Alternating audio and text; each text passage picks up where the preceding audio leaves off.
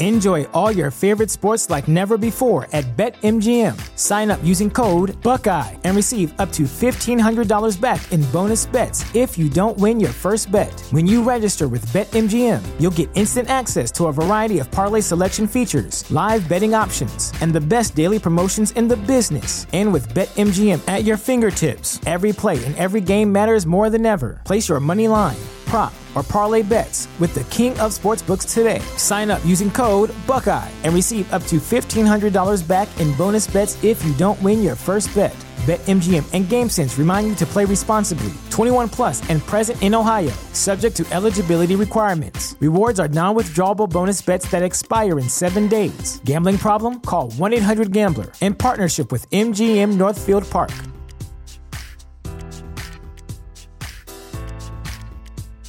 Sick of being upsold at gyms? My guy, you're currently a base member. For $90 more, I can upgrade you to our Shred membership. For 130 more, you'll be a Swole member. And for just $300 more, you'll reach Sweat Platinum. At Planet Fitness, you'll get energy without the upsell. Never pushy, always free fitness training and equipment for every workout. It's fitness that fits your budget.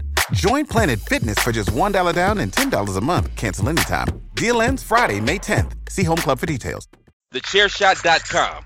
Always use your head.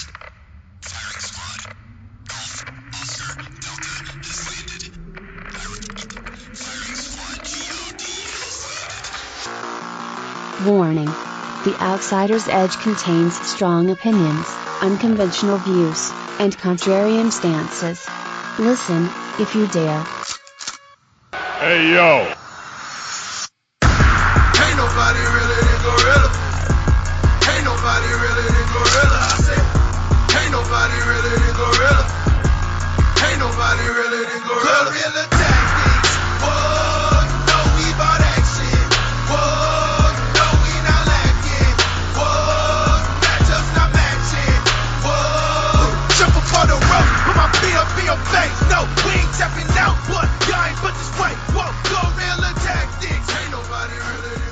As we are brought in by the fire tones of the Tongans with whom we give all deference to. My boy Tama Tonga looks really weird without a beard. But nonetheless, we welcome you to another episode of The Outsider's Edge. It's your boy Rance, aka Ray Cash. Join as always with my brother Kyle. How you doing, sir? Man, I'm doing pretty good for the most part, but I've got mutual sadness with you, Brother Rance, for something that's happening on Saturday. You know, Takeover 30s on Saturday, and we're hyped for that. But there's also some New Japan Pro Wrestling that's going to be happening on Saturday, and, and our boy Naito's going to get his title rematch, and he going to lose, and we're going to be sad because Gedo hates Naito, and it's bullshit. And Yes. Evil is the fucking champion, and it's bullshit. that Last Saturday. That is Saturday. I didn't even know. I'd heard you mention it, but I didn't even I didn't know it, it was it was like a real.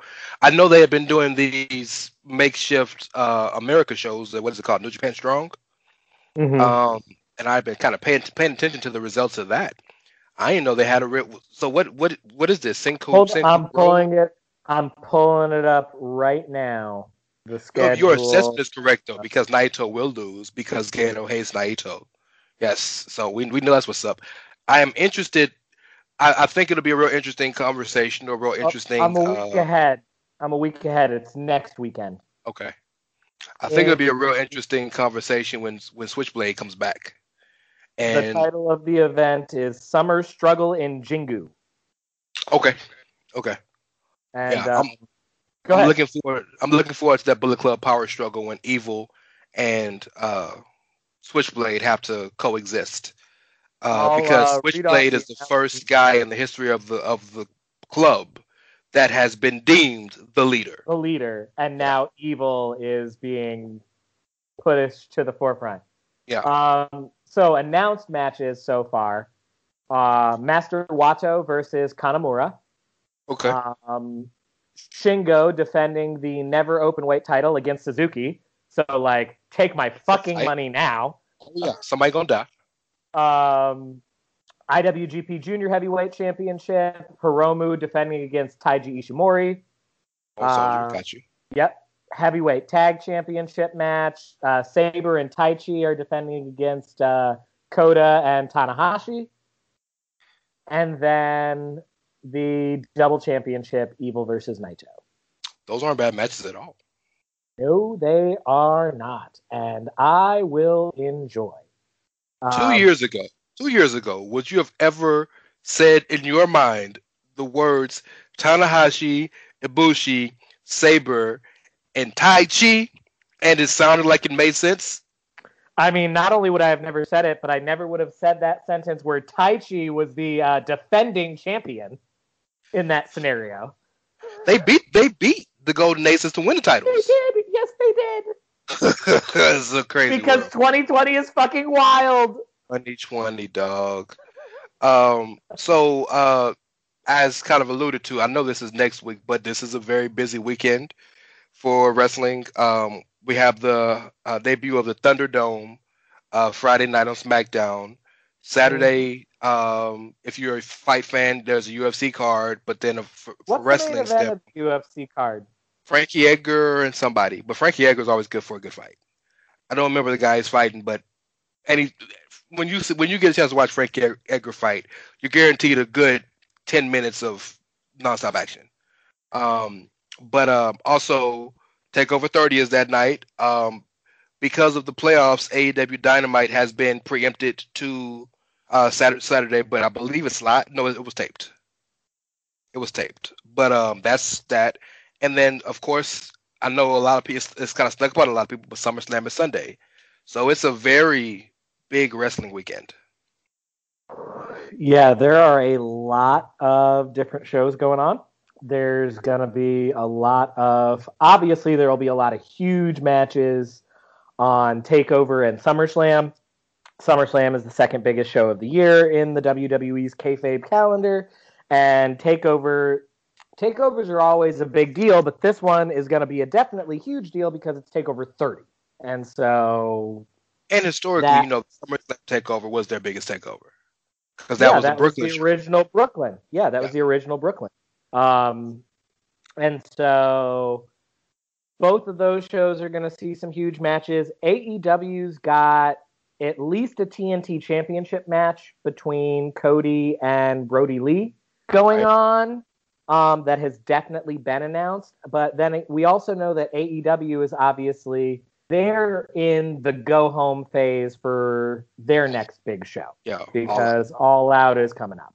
Um, so expect some important storyline developments, if nothing else, to come out of um, Dynamite this weekend. the uh, only other thing I know that is booked is FTR's fighting Private Party. Yes, they are. Yes, they are. So that'll be a Um, good match, but I don't know what else is booked for for the show besides those two matches. Those are big matches in their own right. So you know, Oh, I um, I think I'm not sure if it's an officially announced match or just a rumored match, but I think Lil Swole is gonna face um, not Britt Baker, but her lackey. is it Mel Rebel, whichever one it is? Mel. Yeah, Mel. Yes. yeah. I think I think Um, she's gonna face. I know Britt said she would be be healthy going into All Out, but is she healthy? I think she is. I think she is. I think that they're doing a lot of stuff to like keep the heat on her. Um I think we won't know for certain though until next week because they've still got another week to go in the build up to all out. And so if it's looking like she's not going to be cleared, I expect to see some kind of an injury angle done. Not That's- to her, not to her, but I, I expect if she's not going to be healthy enough to compete, I expect them to do a thing where they like jump Big Swole. They get out of it, yeah. Yeah, That would they suck get though, her man, out of it. because that's been the only women's. It's the only women's match that has a storyline. The only Yep. other women's match that'll happen on the card at All Out is the finals of the tag uh, tag team tournament. That ain't no guarantee, homie. Did they say that? I, I'm pretty sure that's been announced for All Out. Okay. All right. I believe when I see it. Nothing they've shown me shows they give a fuck. I thought you were gonna say Shida and Nyla, whoever she they chose for Shida to wrestle, because surely they're not gonna They, I mean, they don't give a fuck. But surely they're gonna put their women's championship on the damn card. I would hope so. I hope they're not that I bad. would hope so, especially after Cody's out here on the Twitters doing Taking with her. photo ops. I was gonna say Yeah. doing photo ops.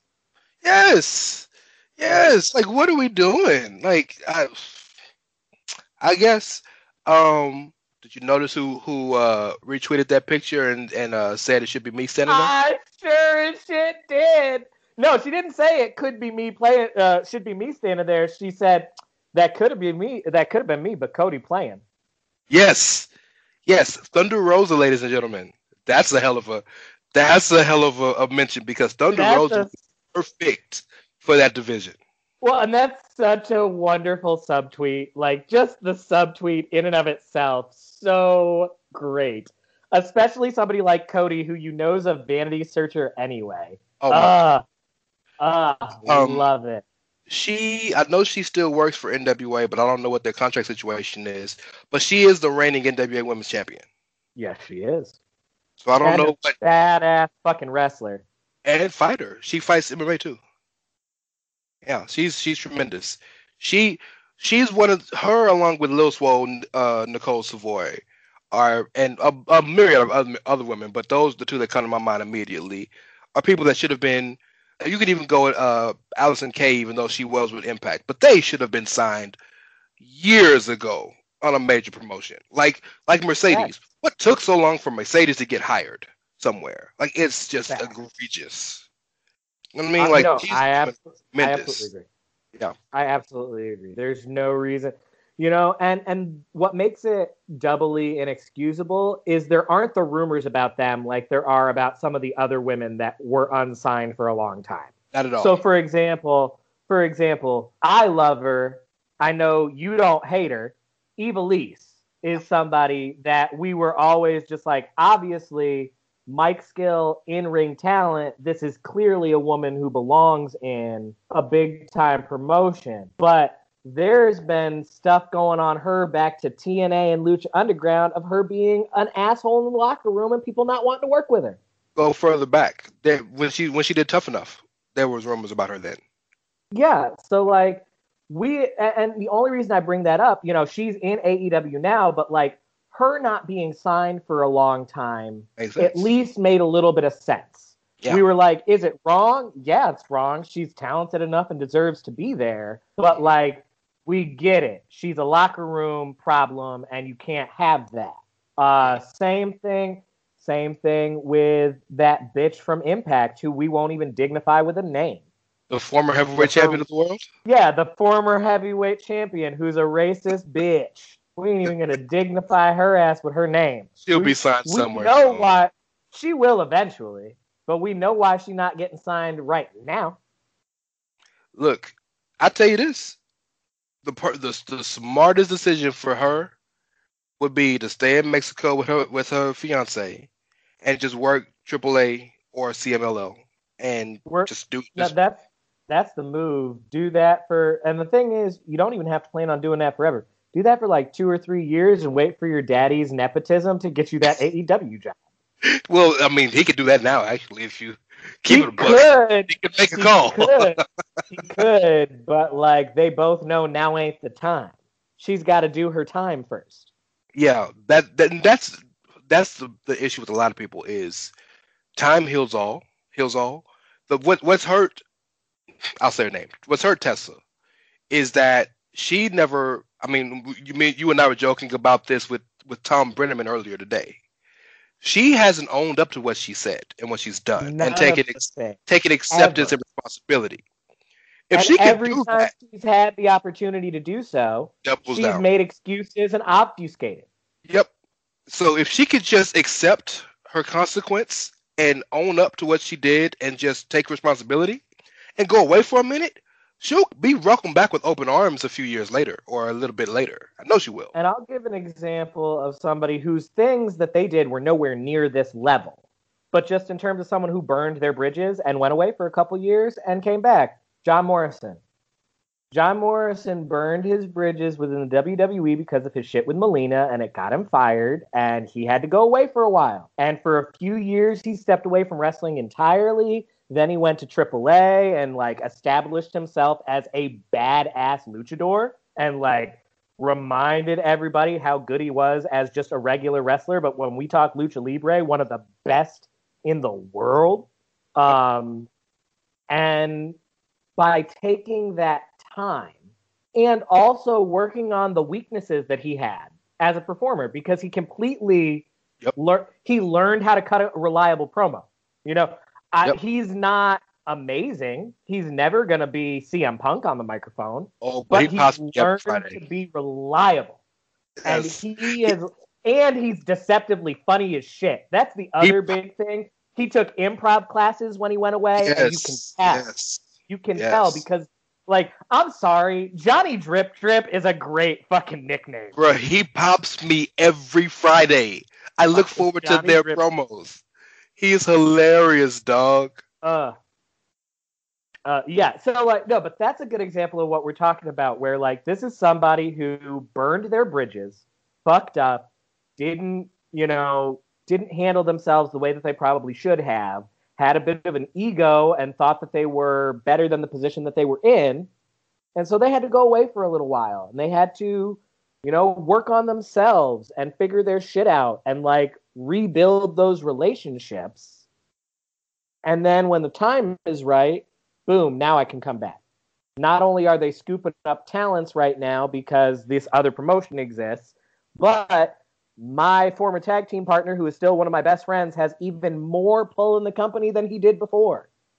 And and let me add this fact. We're talking about a guy who burned a bridge in the biggest company in the world.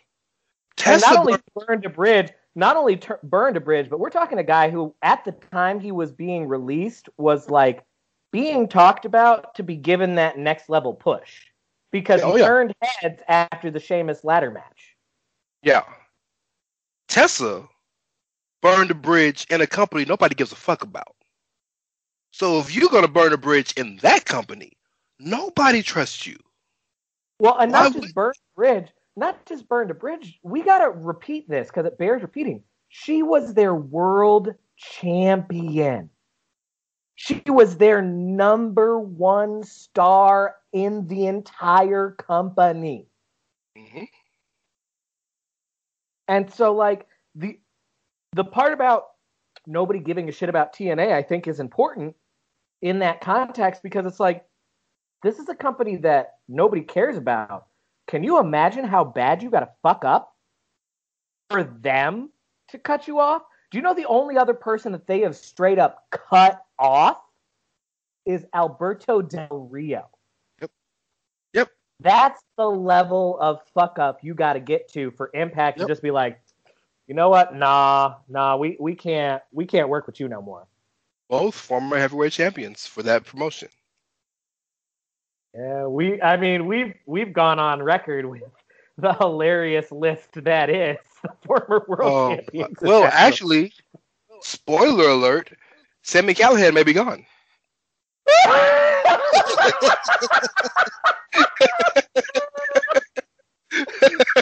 gotta be shitting me.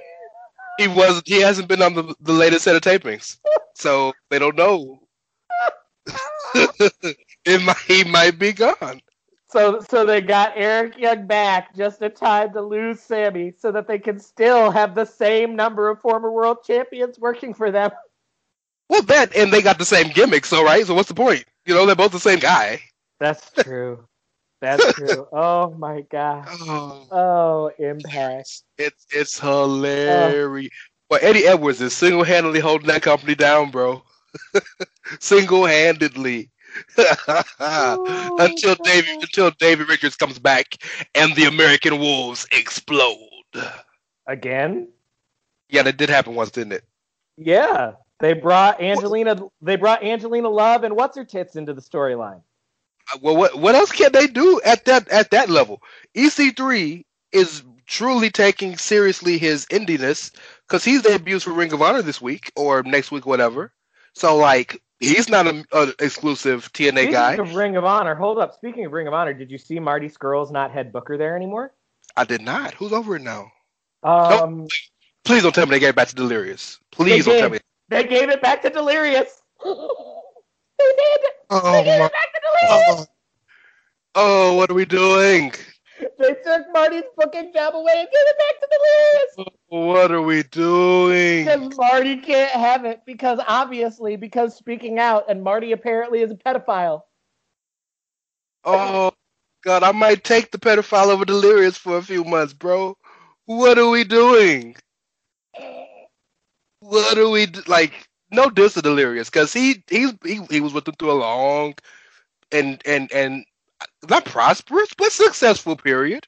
But yeah, it's over for him, bro. Like, what are we doing? Here, no, no, no, no, no, no, no. Here's my thing with Ring of Honor people. Oh boy. Here's my thing with Ring of Honor people. Unless you were locked into an ironclad contract, if AEW didn't take you when they left the first time, then you are their leftovers. Yep. If you are not one of the people who was like like Flip Gordon was in an ironclad contract, obviously couldn't go nowhere. Taven. Vinny Marseglia, Um, you know, they're yeah, those the, the tag team that I refuse to dignify. Um, go anywhere. They're stuck. They're literally stuck. yeah, but like I- unless you are one of the people who's like in one of those contracts, if anybody else would have wanted you, they'd have took you already. AEW, because at the end of the day, like, yes, AEW was formed by the elite, but at the end of the day, we could really look at that as members of the Ring of Honor roster decided that they could do it better themselves and started their own promotion and took half the roster with them. Well, let's, well, let's keep it a buck. Cody and the and the Bucks were never signed to New Japan. They were Nope. signed to Ring of Honor Yep. and worked in New Japan of because the talent exchange. So Mhm. keep 100, that's the fact. Also, All In, which started the whole thought of the of uh, All Elite Wrestling, is a What's Ring of Honor? Uh, yep, it's a Ring of Honor show. It's still, uh, or at least I think it is. It was uh, for the longest back when I was in the Honor Club. It was part of their pay per view archive. well, they own it. Well, that's what I'm They- saying. Like they paid for the show. It's part of their pay per view archive. Yep. Oh boy, oh, we're getting off to a rousing start. And you were worried. And you were worried. I mean, look, I mean, you already. So, yes, I, I, I was, and I still am, because we've never had a pay per view show where we didn't break down a pay per view. We're not going to do that today, but we've never done that before. So, of course, I was worried. I wanted to break down the pay per view, but I'll get these laughs while we can, because that is, because it's worth it. Oh my God, delirious, delirious back, Sami Callihan gone. Oh boy. So you mentioned it. Let's journalism. You mentioned it. There are pay- there are two pay per views this weekend. There's NXT Takeover 30, and there is the Slammin' Summers. Before we go there, I know you wanted to mention. So you and I had a spirited debate about kind of the, not the state of the show, but about where we were looking at on certain things, and you want to talk about it in terms of your um, interest, Disillusion. disillusion of the product. So, So- you want to talk about this a little bit? We don't have to.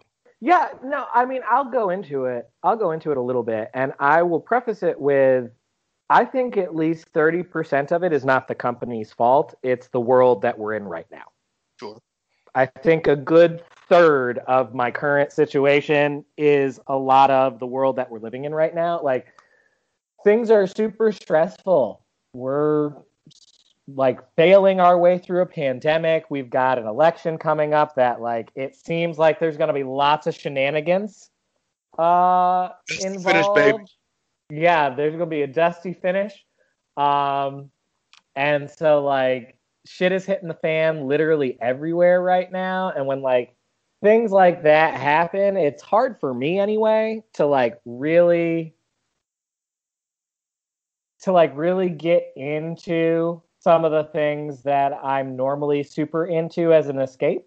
Um, and so like WWE is normally something that I watch as an escapist thing. It's something I really love and I enjoy and I like to escape into that world. But like I'm so stressed about the world that we're already living in that half the time I find myself watching the product and I'm just critiquing everything that's happening. And like and focusing on just focusing on the things that are happening that I'm not a fan of. You know, like there are plenty of things that are happening right now that I love. I love everything about Sasha and Bayley. I love everything about Bayley Dos Straps and Two Belts Banks. Like that is endlessly enjoyable to me. But like on Raw, especially, it's been really hard for me because the top end of that card is Drew versus Randy and Seth versus Dominic.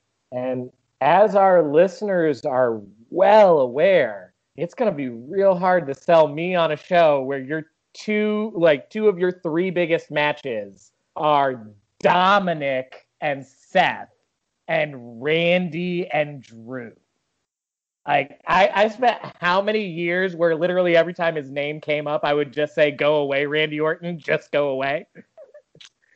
Yeah, Uh, you're very consistent with that bit, by the way. I, I mean, you know, go away, Randy Orton, just go away. Um, you know, it's so it's been really hard for me to like really wrap my head into the higher end of the card, and when I'm not into the high end of the card, it's hard for me to get excited about a show. Sure. And That's, so, that's like, what sells the show. and so like I find myself going into this SummerSlam underwhelmed in a lot of ways. And like the only other major male storyline going on is Braun and the Fiend. And it's not that I'm not into that story, but I feel like it jumped the shark. And like and this is something that happens sometimes with the fiend feuds. And i know and it's part of it is just the problem of wwe likes to do long term three month arcs instead of Yes. like i'm gonna ride a story to its natural conclusion. And if that's three weeks that's great. If it's two months that's great if it's some other time in between whatever we'll make it work um now we're at a point where i'm just like all right so this is definitely the end of this feud right and if this is definitely the end of this feud, but like we're at a point also where I, I need to know this, Rance. I need to know this, and it's relevant to our to the discussion of SummerSlam because I've got to ask: Is Braun still the face? That's the beauty of the feud. I don't think I don't know anymore. Is there a face in this feud? Alexa, I think. Um, so it's the way the story's been laid out. We have to remember one important thing is that with the exception of Daniel Bryan, who's pure of heart, everybody the Fiend has faced has changed. Oh yeah, Braun said as much on Friday. He said it to Alexa. Everyone who t- everyone who touches the fiend changes, including you, which is foreshadowing for when Alexa beats the dog shit out of Nikki uh, later. Yes, and which which is probably going to happen. Mhm. Um, Yeah, the, I mean, interacting with the fiend is the easiest way to get her back to being the goddess. There you go.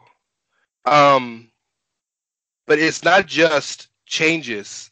It it's changes you back to your to who you really are at heart. Finn went back went from being you know the people guy to the prince again, right?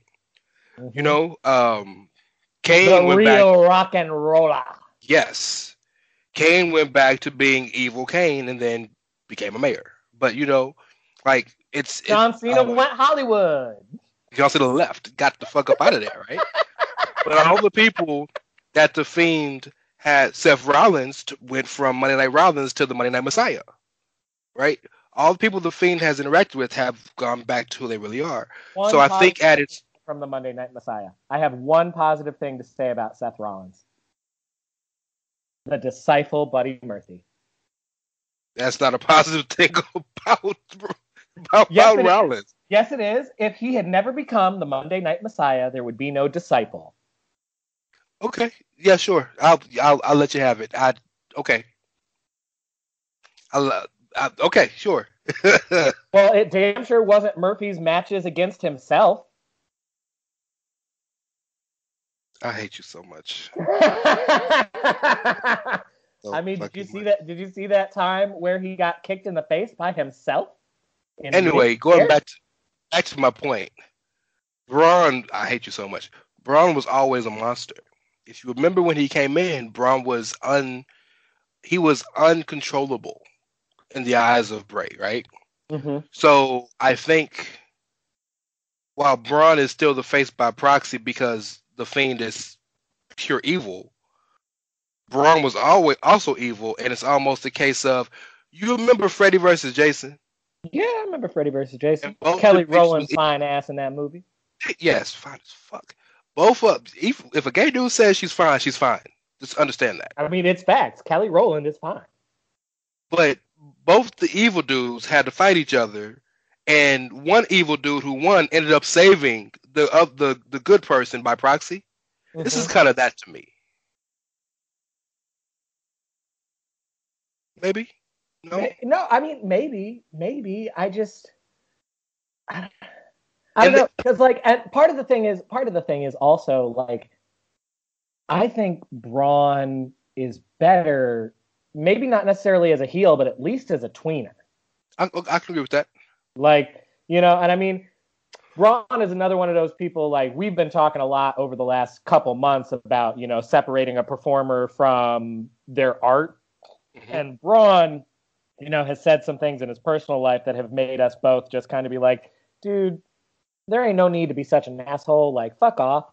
Um, but as a character, I think the monster among men is better when he gets to be like an actual monster and not Mr. Happy Go Lucky rah rah guy. Big Show. Yeah. Yeah, Yeah, I'd agree with that. But I, I think the subtlety of the story is if you watched Friday, um, I is that well, not, I'm speaking to the viewer, to the listener, um, is that uh, it feels like Braun is almost fighting his urges to be good. He feels that he has to his his nature feels like he has to be evil to vanquish the fiend. But if you looked at how he he wouldn't even look Alexa in the eye, mm-hmm. right? And when Alexa made him look at her, you could see his face, and his face was like almost blank, like I'm trying my best not to process emotion. And I feel like he threw her bitch ass in the air because he felt he had to throw her bitch ass in the air to prove to himself that he was evil enough to beat the fiend. Now, here's the real question. Will Alexa do a double turn on all of us and end up just rocking with the fiend? That's the real I mean, I mean, I'm kind of hoping, and let's get into our prediction for the match while we're talking about it. I'm kind of hoping that uh, she'll bring back that loaded-looking glove, and she'll pull a Shawn Spears and just clock uh, clock Don't- Braun dead in his jaw. ever say he'll she'll pull a Shawn Spears. Let's let's let's rewind that. She'll pull let's- a Cowboy Bob Orton. She'll Thank pull you. a Cowboy Bob Orton. Anybody. Aaron Wyndham. William Regal with the Nux. The power of Any- the punch. She'll bring back the power of the punch. As a former a former very strong Tye Dillinger fan, we're not gonna say anything in terms of like It's not gonna happen. Not in this house. Not in this house. You wanna do that, go to Ricky and Clive, go to One Nation Radio, go to Greg DeMarco show, wait, go wait, wait, can I wait? Hold on, hold on, hold on, hold on, hold on. I'll make you a deal. I'll make you a deal. I'll acknowledge that guy in exchange for getting to make a John Spears reference. Oh yes, I'll take that all day long. Yes, I'll I'll Ah. give. up. Yep. See. hmm for for acknowledgement of Aleister Black. Who's that? I don't know who that is. All right, I want you guys. I want you guys, you listeners, to know that next week I'll be having a new co-host. He's gonna make me fade to black because I picked a fight with his least or with his favor to your town and beat your ass. Okay. I, I would love for you to drive up to my town. Are you kidding me? Is that a threat? Please bring your ass up here. I want to hug you. That's the whole goal, isn't it? Um, Yeah. Piss you off enough to make you come down here. And then I'll be like, well, shit, I got you in South Carolina now. Um, no, So- my prediction, though, mhm. I'm, my prediction is that Braun wins, even though I feel like the Fiend should.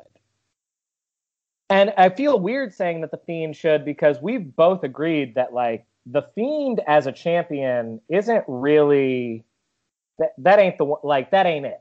Does that make sense? Like the way that I'm phrasing it. It makes perfect sense. But the but the problem, the only problem with the Fiend as champion is it makes it very hard to tell stories. And I think they did. I think they did a really good job with Bray acknowledging that he. If you ever listen to Bray talk about the Fiend, Bray talks as if they're two different entities.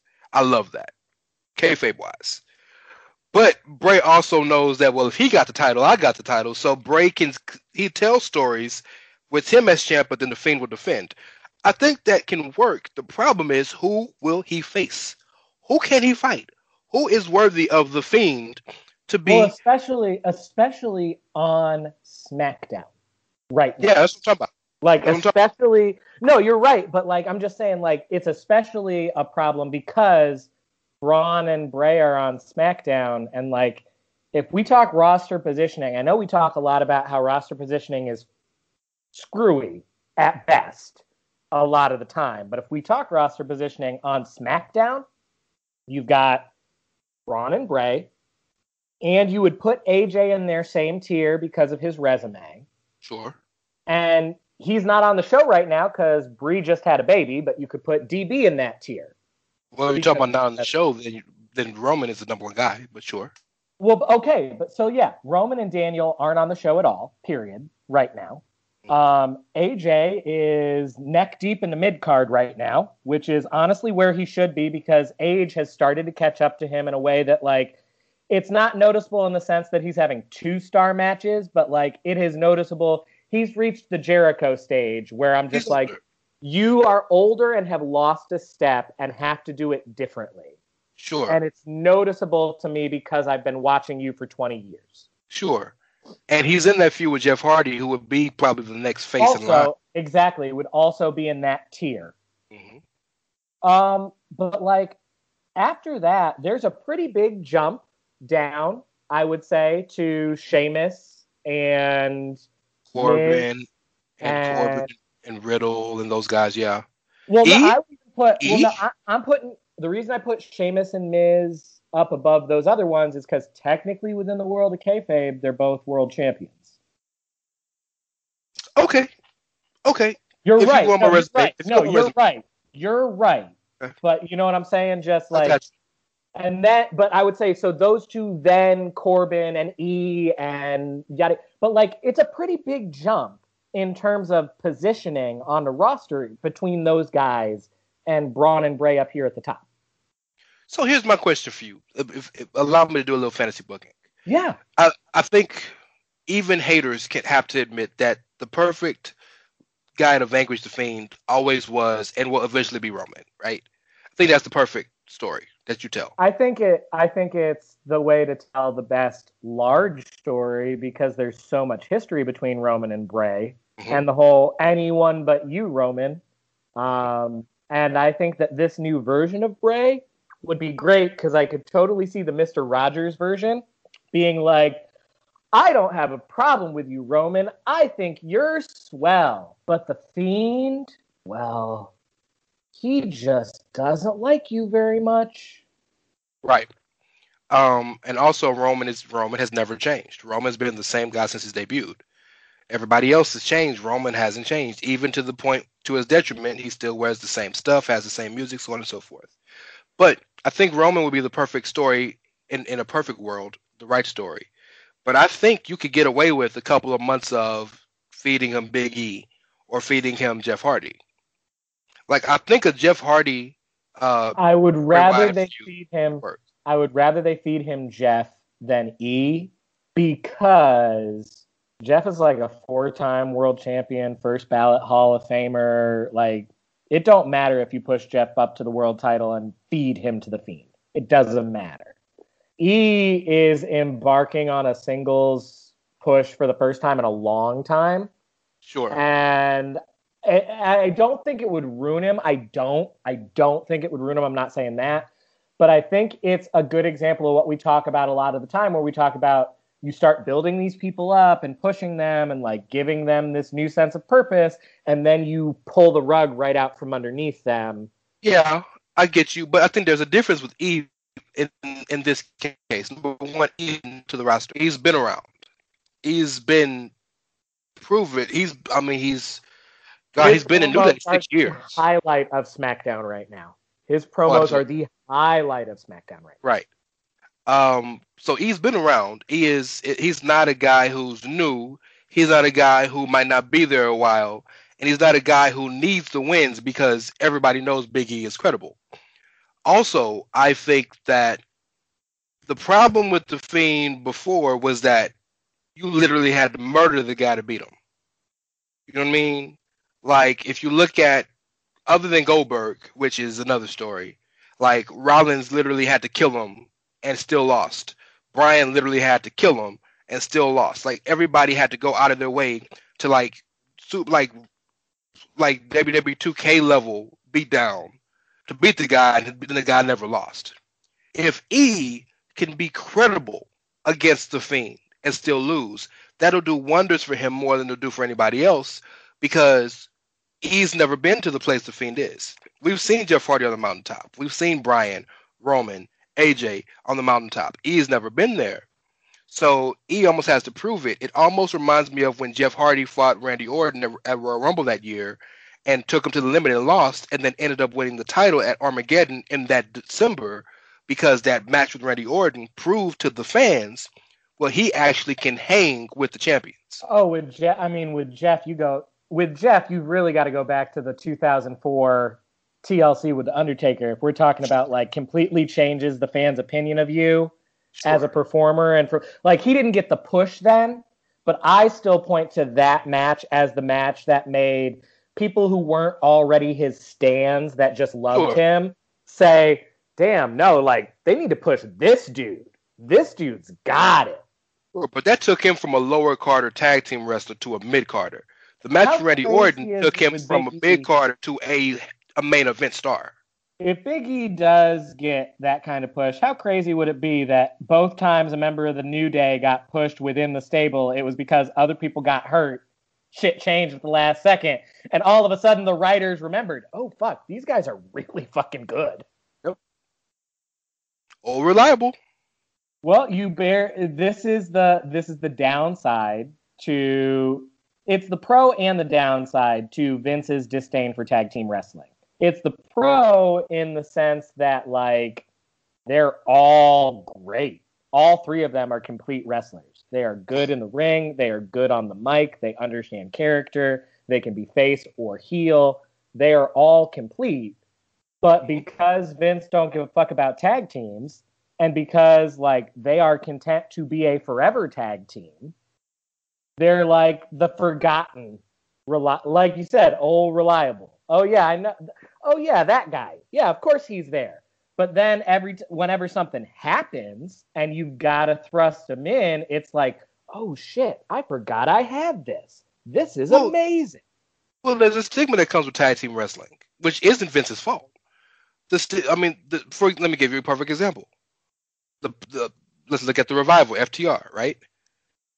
If right now, if they broke up and Scott Dawson or Dax Harwood, whatever the fuck he wants to call himself, went on a main event, went on a, a singles run, would you think he was credible enough to do anything as a singles guy? No, because they're because the way that they not not the companies, but the way that they choose to present themselves is they are equal tag team. That is a stigma on tag team wrestlers. So like it's not often you have a team like the New Day, which all were credible and successful singles wrestlers before they came together as a unit, or probably the, the best modern version of that in, in our in our in, the, in our in our generation, Sheamus and Cesaro. Like they they they were Sheamus was a multi-time world champion. Cesaro was the was the consensus best guy not to have a title currently right now, and they came together and completely took everything away from their individuality and became a tag team. So that's a stigma that just comes with tag team wrestling, which is maybe why Vince hates it. Cesaro Cesaro will probably go down as my number one guy who never got a world title that I wish would have gotten one. He'll get one. He'll get one. He'll Like, I don't even care. I was gonna say I don't even care if he gets a Mark Henry Kane. Hey, you're like 45, and this is our last chance to give you this belt. Here, have it for a month. I don't even care if it's that. I want him to have it. I need that moment. And you want to talk about a moment that all of wrestling Twitter will be positive about? there is not a single person in wrestling as a performer or a fan who has negative shit to say about Claudio Castagnoli. You say that. Wait till it happens. Damn this it, is how Rance. WC you're talking about. Damn it, Rance. That's how WC you're talking about. All right, so let's move on to uh, let's move on to the next match from the Summer Slams. Um, well, actually, actually, I wanted to bring up one thing real quick before we do that. all right. Is you, we were talking about what could happen with with the Fiend or or Braun, whoever wins, what's next? There is a draft coming up. Oh yeah, they could be drafted, or not? They could be drafted. Well, they could be drafted, but so could somebody from Raw over to SmackDown, Well, hold on. or from NXT NXT. Is a part of the draft this year. Like a like not just Fuck it. take from NXT. Send the entire undisputed era to SmackDown. Turn them face and push Adam Cole, baby. Burn them face. They already are face. If you watched NXT, the Pat McAfee feud is the perfect thing that Adam Cole needed because that has in proxy turned them. Oh my god, he has got He- some, like oh McAfee is douche bro incarnate, and anyone who has ever been on uh like college campus and been around a shitty douche bro knows what I mean when I say he's that dude that you just wait to see get their ass beat. Like you just wait. You know they're gonna mouth off to the wrong person eventually, and you just hope that you're there to watch them get fucked up. Is that not the perfect wrestling character? Oh, it is. It is. No, this is a great work. Like this is a great work and has been a great work from the word go because McAfee is naturally unlikable. Yep. And because Loki, as great as he is as a heel, Adam Cole is naturally likable. Yep. He is. Yep. Like he Yep. just is. You cannot watch up, up, down, down at all and not just be like, this dude is likable. You can't go back and watch the old being the elites from back in the day and not come away with the damn, this dude is just fucking likable. All, all of the era is likable. All four of them. They are. You're right. No, they absolutely are. I love following Roddy's Instagram because obviously he's a thirst trap, but also Uh, I love fo- you follow it for different reasons. no, I also love following his Instagram because like they like him and Marina and their boy are just the cutest little family and they are Yeah. so devoted to each other and it's so adorable yeah. in a genuinely wholesome way. I mean, wholesome in the fact that Roddy will take a picture with nothing on, but like uh, like a speedo thong, and like, Um but then first Take of it- all, go ahead. of all, your boy is um sex positive. So whatever kind of kinky weird sex you want to be having as long as your partner is consensual and on board with it, do it. Whatever it is, do it. Second of all, Roddy don't have to wear nothing. Not a bet you- damn thing. I bet I bet that you I bet that's what you I bet that's exactly yes you definitely would say that yes You don't have to wear a damn thing. Mm-mm. But- but yeah draft coming so I just wanted to kind of throw that in there um so yeah where you want to go next Well, let's talk about the other main event with that guy I hate versus that guy I hate. Um, Randy and Drew. Um, I know a lot of people have been praising Randy for this latest run because he's, in a lot of ways, he's really just brought back the Legend Killer. Like in a lot of ways, he's really just brought back the Legend Killer. He beat the fuck out of Big Show. He beat the fuck out of Rick. Like he's just the Legend Edge. Killer over again. uh Christian yeah Oh yeah, because Edge and Christian are Hall of Famers now. So like, yeah. So he's just the legend killer all over again. And that is part of the reason why I'm I'm not anti, like I don't hate it, but I'm also just like, eh, whatever. I've seen this play before. I've seen Legend Killer Randy before. And because this version of Legend Killer Randy is going up against Drew, who I'm just like, nah, fuck off, dog. I'm just like, eh.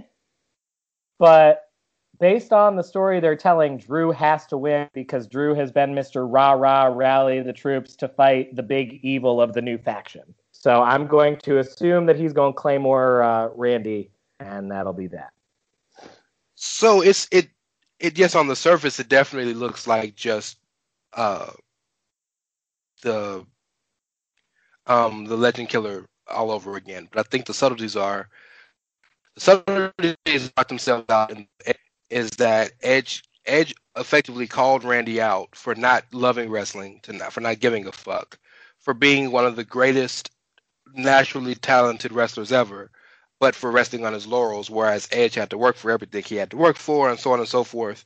And then Edge it's beat how Randy. true that is. I mean, it's great meta promoing, but it's crazy how true that is. Like, as good as Randy Orton is, he like coasted for three quarters of his career.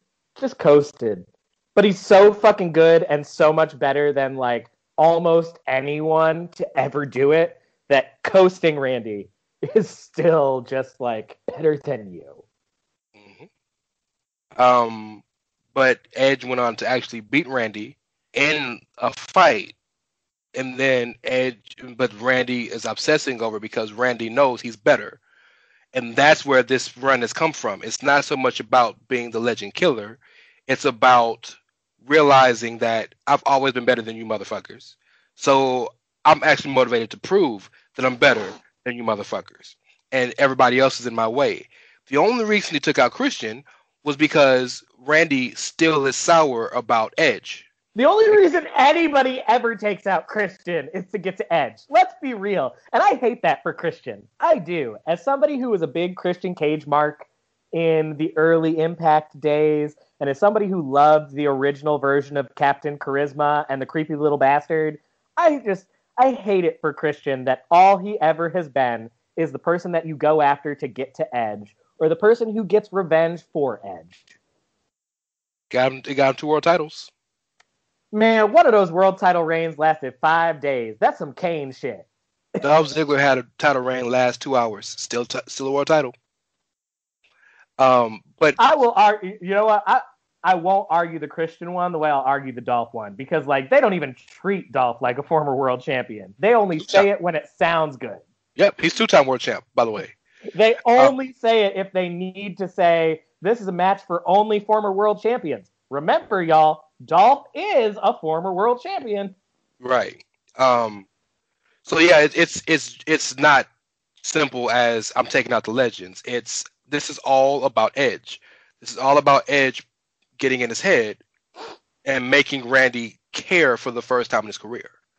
And everybody who's tried to stick up for Edge, he wants to take out. And that's where it's come from. That's why he was so mean to Rick. Because right now, Randy feels like he has no place for sympathy or for love or for care. He wants to do everything he can to take out every single semblance or everything that Edge stood for. And Here's what I want to even- know with Rick, though. Here's what I want to know with Rick.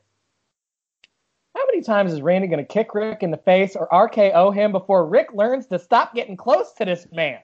He loves him. That's the well. That I know, that was- I know, but I'm just saying, like, think about it. Like, every time, Rick, literally every time you have ever worked with Randy, he has turned on your ass. At what point do you, as a character, grow and say, "Oh fuck, Randy gonna turn on me"? pretty much. Yeah. So it's it's it's it's it's it's All pretty right. different. So, okay, so then make me understand. Make me understand the Drew part because you know that I don't understand the Drew part because I don't fucks with Drew. So help me understand the Drew end of the storyline. So the Drew and the Drew part was Randy wants the title. So it all started because Randy RKO'd Drew, and he called him out for the championship. After yeah, after Drew beat Ziggler, who for some reason got to get a second match. Well, he well he. Um, no, I understood the thing was Drew picked or Dolph picked the stipulation at the pay per view, so then Drew got to pick the stipulation in the rematch. But my thought was, Drew, you won. Why the fuck are you giving this motherfucker a rematch? because he's a fighting champion. And Drew wanted to beat Ziggler's ass because, again, they had a personal relationship that Ziggler took advantage of. And remember, Ziggler, Ziggler made Slater turn on Drew. So that got really personal for Drew.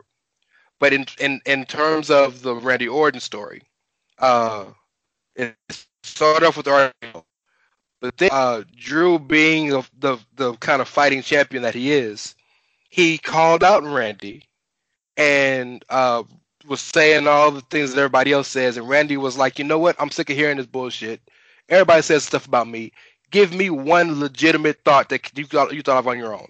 and Drew went back into how he feels the pressure of being a world champion and being the top guy on the brand, and feel and he understands that pressure because when he was young and first coming up, Randy was the top guy, and Drew was going through the worst time of his life in the midst of a divorce, about to get fired, not knowing Oh, what to do with his life. when Tiffany was beating him up. Yeah, and Look, Randy. yeah, y'all, y'all, for the record, for the record, y'all, don't get it twisted. Like, I don't fuck with Drew McIntyre, but don't get it twisted. That man was the victim of an abusive relationship. Mhm. Like, his wife was beating on him, and y'all remember how small Tiffany was. So, like, don't ever get it twisted that size has everything to do with it. This little five foot woman was beating this six foot five man. Mhm.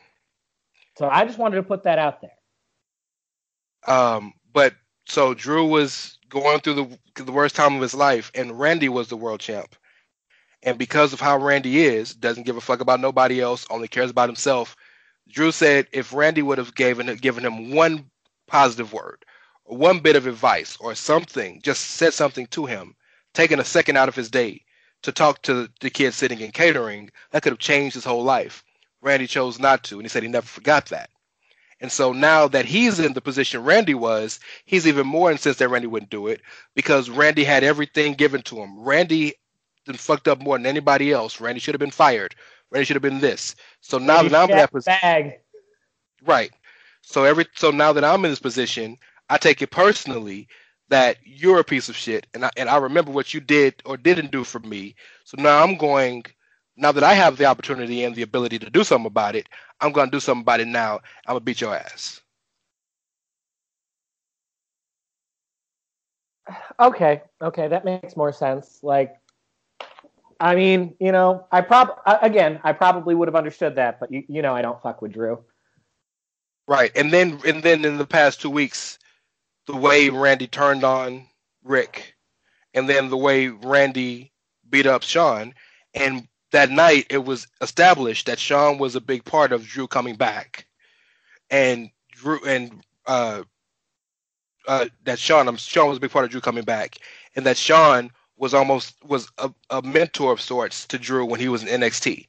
So for so for Shawn to get taken out, it just made it even more and more personal for Drew. So I mean, there's a lot there's a lot of heat behind it, and, and a, a- actually a a really lot a whole lot of story ticks that are kind of put into real subtle ones. All right, so give me be, give me your much more informed prediction. I obviously just made a wild guess that Drew is going to beat Randy, but give me your prediction as the person who's watching closely and like really analyzing it. This is this feels like it's all set up for Randy to win, so that Randy can fight Edge at WrestleMania for the title. Okay. Okay. and and and in situations like this, Randy's on the run of his life. You almost have to strap Randy up while he's on this run because you could always heat Drew back up. I think what Drew has shown in this run as champion is that this is the level that he's always at. And Drew deserves the chance to be coronated in front of fans. Drew has been the Drew has had the most taken away from him in COVID in, from wrestling standpoint because every big moment Drew has had, except for winning the Rumble, has happened with no fans.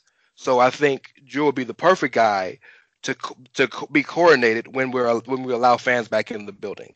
So while right now you can run with this Randy story, let Randy let Randy finally build up and just get more and more heat till Edge comes back because Edge will be back for Rumble season, going into WrestleMania. You finish that story because that story wasn't finished. You finish that story with their one more match, and then move on to whatever's next. And Drew gets it back SummerSlam or WrestleMania 37 or whatever you want to do. And just All right, keep. so who keeps Okay, so who keeps Randy busy for the fall? Um. Well, so I'm sorry. I, I'm. I don't. I can't think of the As roster. long as, it's, my as long as it's not KO, as long as it's not my boy KO, because I'm tired of him being given title shots only to lose.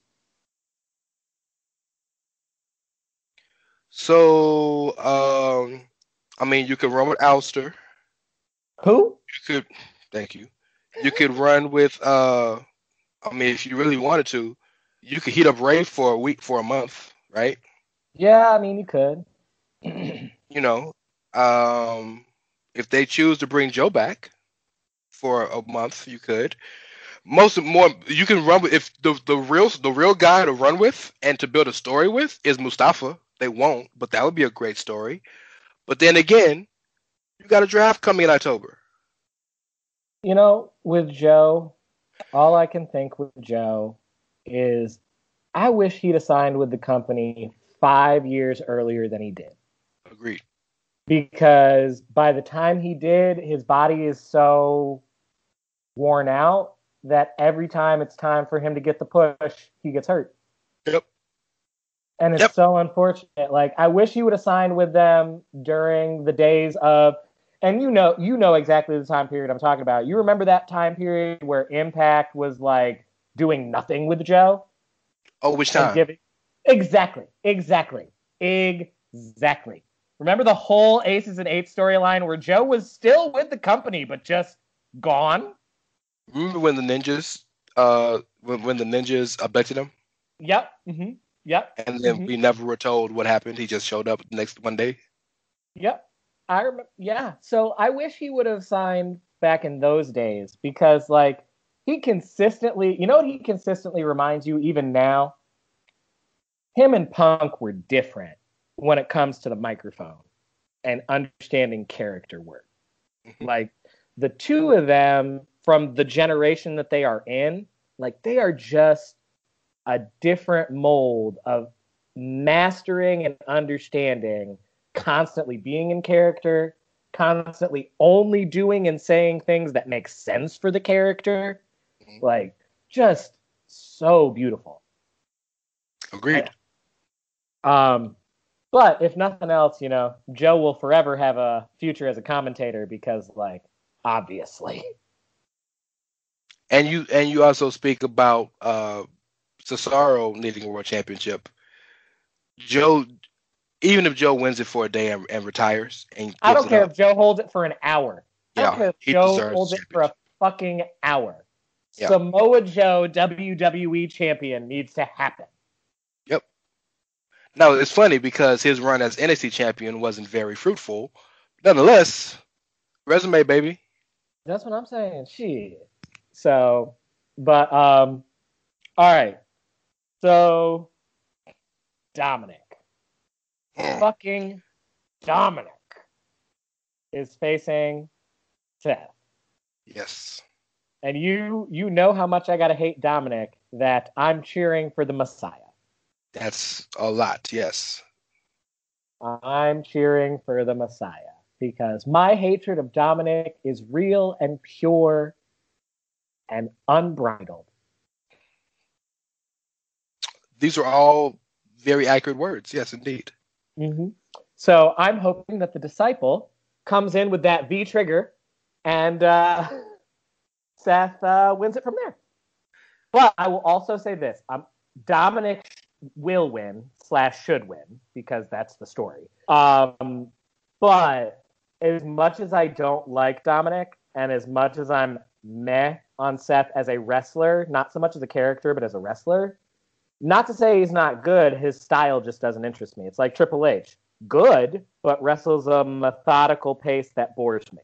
Um, this is the best storyline that they've done in a long time. As absurd and fucking stupid as Eye for an Eye was, and I, I defend that I think that that was a fucking stupid gimmick. As absurd as that was, the storyline in and of itself, chef's kiss. So a few things you said um, made me think about stuff. Number one, I feel like Murphy's on the verge of turning on Seth. Here for it. Go Murphy. Main event Uh, Murphy. right? Uh, there was a couple of weeks ago, um, right after um, Mysterio got his eye popped out, that uh, Murphy and Seth called out Dominic, and there was the big fight, and Aleister came out to help, and uh, and Seth made I'm sorry, Aleister. who? Come on, man! Come on, man! Come on, man! And Seth made Aleister. Uh, Seth made Murphy put Aleister's eye do do what he did to uh, Seth to Rey. Put it in, in put it in the corner of the uh, of the stairs, and Murphy was like terrified, and like Seth pushed him and said, "Look, either you with me or you not," and Murphy did it, and like every time since, you can see some hesitation in Murphy's face whenever they go to do something. So like that's coming. That's, Okay. that's certainly So coming. let me ask. So let me ask you this. So let me ask you this, and it could go either way, and I will I will accept either answer. Do they do the turn before, or, or do they do the turn now, or does Austin Theory come back? No, So that Austin Theory's never coming a back. You, I agree that that's Yeah. the right move. I do want to say that that is the right move. It is the right move to cut bait and run. I was not sure if you thought that they definitely are going to do that. Austin Theory's lucky if he still has a job. I think they might pay him out as down. Well, they'll pay him out as downside just because, like, he's technically, well, he's technically done nothing to be in breach of contract. He didn't miss a date. He didn't. The allegations go back to before he worked for the company. Mhm. So, like, he has done nothing to put them on a legal ground to cancel out his downside. Agreed. But I see them paying out his downside quietly, and then he gone. Agreed. But you know who still is paid and still can work? AOP. And I feel like AOP are going to be the guys that when Murphy Not eventually. where you. Whew, that is not where I thought you were going. Who you talking about? Oh well, we know who's still working that shouldn't be working right now, but he's not working on the main roster. He'll be working on Saturday. Oh no, fuck that guy. Um, no, not at all. Um, AOP are still technically a part of the greater good. Uh, they, They just are. got hurt. That is true. Yeah, just I think uh, Rezar got hurt. I think. So that would be the perfect thing for Seth to bring back to keep heat, keep a heater, if Murphy goes on his merry way. Now, if Rey wasn't going to come back, How crazy Going is it that almost how crazy is it that almost six years later and like Seth still needs a J and J security? I mean, some people just work better with stables, right? Triple That's H had three. That's true. You know, some That's people just work better with stables. Um, uh, it, it is just what it is. Ric, Flair was not Ric Flair, the same Ric Flair without a stable. He was That's still great. No, right. But right. like his right. best moments with stable. It's just some people are better with it. Um, if if Rey wasn't back and wasn't gonna be here going into SummerSlam, I would say that it would have been a really cool moment for Murphy to get sick of uh, Seth's not bullying, but his kind of control, his controlling nature, and like help him, and then Dominic gets the win. I still think Seth wins this match here. I don't think you can give the win to Dominic. I think this is kind of a to use a, a taboo name, this is a Benoit esque moment where he goes above and beyond, kills himself for the match, no pun intended, is has a great showing, but comes up short and gets the kind of standing ovation, even though there's no fans after the match. This is that kind of match to me. Seth Seth just I don't I just don't see Seth being able to or needing or or sh- or should he be losing to a guy who's never wrestled his first match when his daddy got one eye and you got Maven Murphy on your side. Like I just don't see it. But I do see Dominic like surprising the world, giving Seth a run for his money and scaring the living shit out of Seth before Seth stomps shit out, stomps his head into oblivion. I do hope, I do hope for his sake. I'll say this for Dominic. I hope for his sake that he's decent in the ring because that could be the only thing that he's got going for him in like for me as a person. because my hatred for him has nothing to do with anything. And so I'm just like, I'm hoping that maybe by the end of the match I'll just be like, oh, good, he can wrestle, but fuck him. I the one, I appreciate how Rey's done it because Rey said out front when when Dominic said he wanted to start wrestling, he could have easily been put immediately in NXT, and Rey said, "You're not doing that. You're going around the world. You're going to learn the hard way." And and Dominic had Dominic spent time with Lance Storm. Dominic spent time in, in Mexico. He may have even done a trip to Japan, but Dominic has put in his work for in, for training wise, right? Dominic's been training for a good four or five years. So I would hope and just by proxy think he's ready.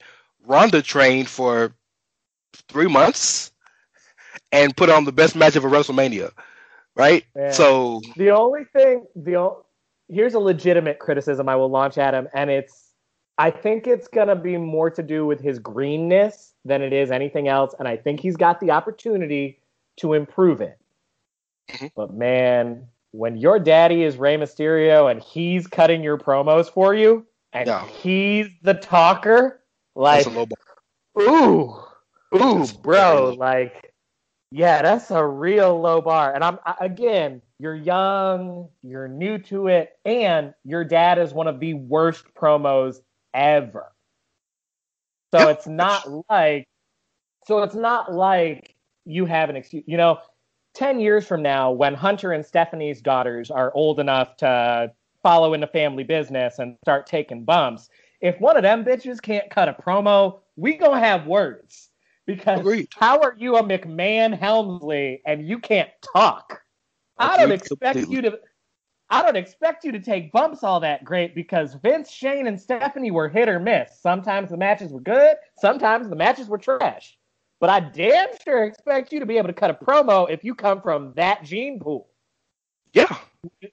with with Dominic, like, all right, your dad is one of the worst talkers ever. I don't think you're gonna learn that part the wrestling game from him. And if the way that he had you traveling the world was he had you hanging out with Lance Storm and doing tours in Japan and Mexico, those are gonna help you be a badass in the ring. And they're gonna make sure you know your timing and you can take your bumps and you're fluid with your moves. But uh, that's not gonna help you on the microphone, dog. I love Lance Storm. One of my all-time favorites. I have an "If I Can Be Serious for a Minute" T-shirt that I wear on the regular.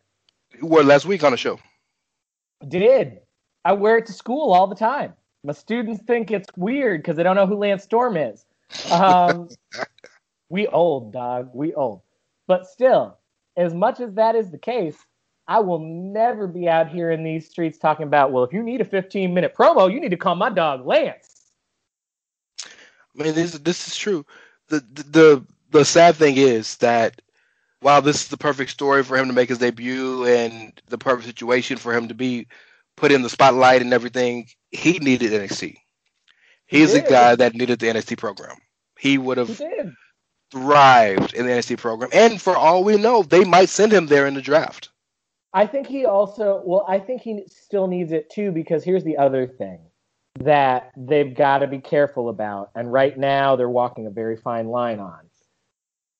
Right now, all there really is to Dominic Mysterio as a character is that he's Rey's kid Sure. and that he's fighting for Rey and he's doing this for his family. You know what I'm saying? Like, and that's the storyline is he's doing it for his family.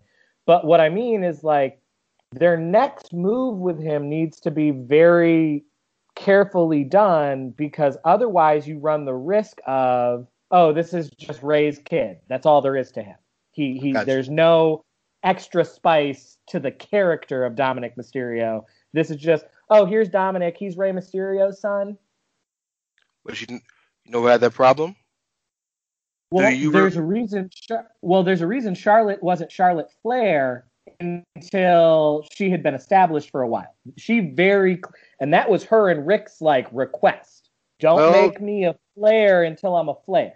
Sure, but that's I don't I don't think that's relevant when her, his her first match, Ric literally walked into the ring, and like her first five six matches on TV, Ric was literally on the ring like at ringside as her as her manager. Like her very first debut match, Ric introduced her, and she, I think she fought Breeze's wife, Audrey Marie. But like so yeah, like everything about the beginning of her, she didn't have the last name Flair, but you couldn't talk two minutes uh, two minutes about her without mentioning oh, that's Ric Flair's daughter.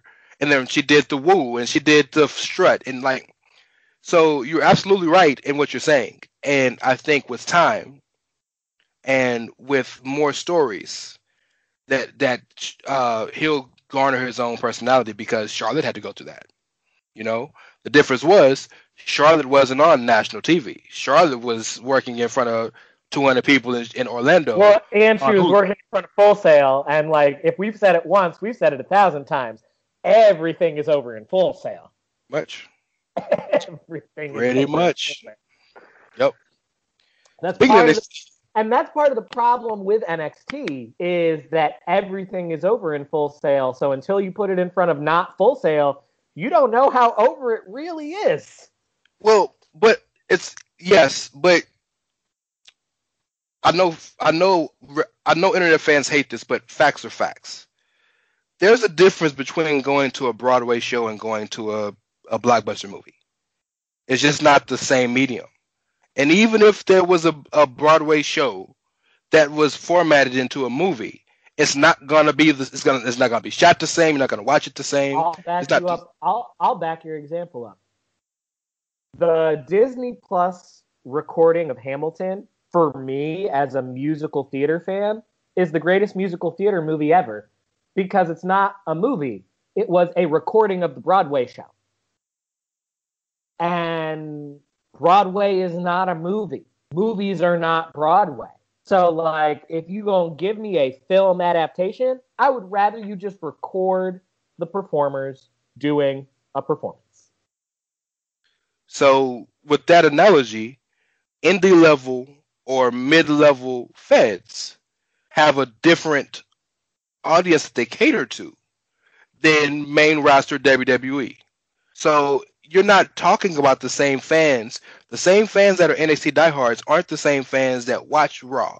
Aren't the same fans that A watch better analogy, a better analogy than the film Broadway analogy, is to take other sports. Uh I won't use we won't use basketball because the D League isn't really like it, the G League is starting to become a thing, but it's not really a thing. But like, if you're a hockey or baseball fan, there are three levels of minor league below the majors.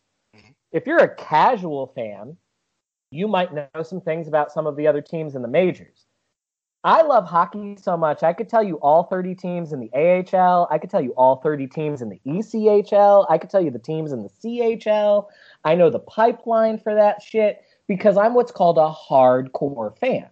Mhm. Baseball, I'm not even a casual fan. I couldn't tell you. I I I could tell you all of the teams in Major League Baseball. I couldn't tell you more than three players in the entire league. Couldn't do it because I don't fuck with the sport like that. Mhm. And so with wrestling, if you're the type of person that listens to a podcast or that watches New Japan or goes to Ring of Honor or watches MLW, you're like in a hardcore level of fandom within a niche sport. Somebody who only watches Raw or only watches Dynamite, they probably don't know who half these motherfuckers are. Much.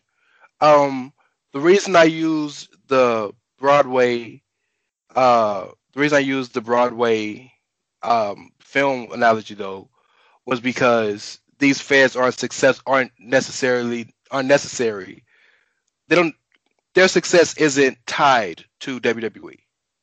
That's the reason why I wanted to use it because Broadway exists outside of film, whereas you can't have AAA hockey or AAA baseball without the major team that it that it, the pipeline is in.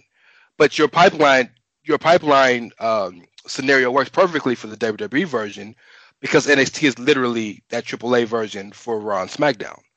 Um, but what I'm thinking about like a Ring of Honor or Impact or MLW or or any of these other fans, the GCW or whatnot, they exist completely perfectly outside the spectrum of WWE. They're just not the same level of size of size of company, and they're not fighting for the same fan base as Raw or SmackDown people are, right? So we forget that. So when we see that level of wrestling done on a WWE television show for NXT or for NXT UK or even 205 Live, we expect that that should cross over. It doesn't. And the problem is that this is why fans hate this shit, but this is why Vince changes gimmicks when they come to the main roster because it doesn't always work the same. Bobby Roode is a perfect example. Bobby Roode wouldn't have worked as a as a heel because everybody sang his damn song. So how are you supposed to get this guy over as a vicious or a dastardly person when everybody's singing along with him as he comes out. It just doesn't work. You have to change it up a bit. And then that devalues the character in the fans' eyes because the fans want to see the guy that we fell in love on NXT. It's just not a very, it's not an equal medium. And we have to accept that and understand that. But oftentimes we don't. I think part of the problem, though, is also so a difference, again, in the comparison that you're making is like in those other areas, the large majority, okay, so the large majority of the audience of a Broadway show isn't there as a blockbuster movie person. They're there for the Broadway show. The large majority of the people at the blockbuster movie aren't there as Broadway people. They're there in that movie mindset. The problem that wrestling runs into is at any given WWE show in any given market, a third of the fans in attendance are also that under that other group. You know what I mean? And a third is a large enough portion of a crowd to, in cases where we've seen and been very upset about, hijack a show entirely.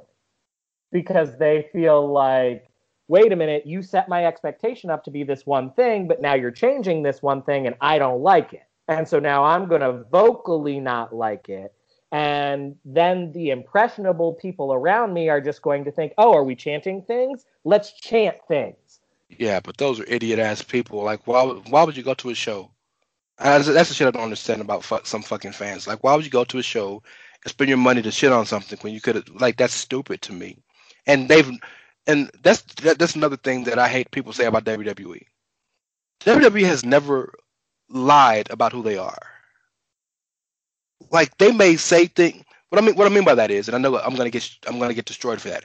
What I mean is that they're advertising, like they're careful how they advertise shit and what they advertise. So like, they don't advertise that they're a wrestling show. They don't advertise and they're gonna have great five star matches. They don't advertise none of that shit.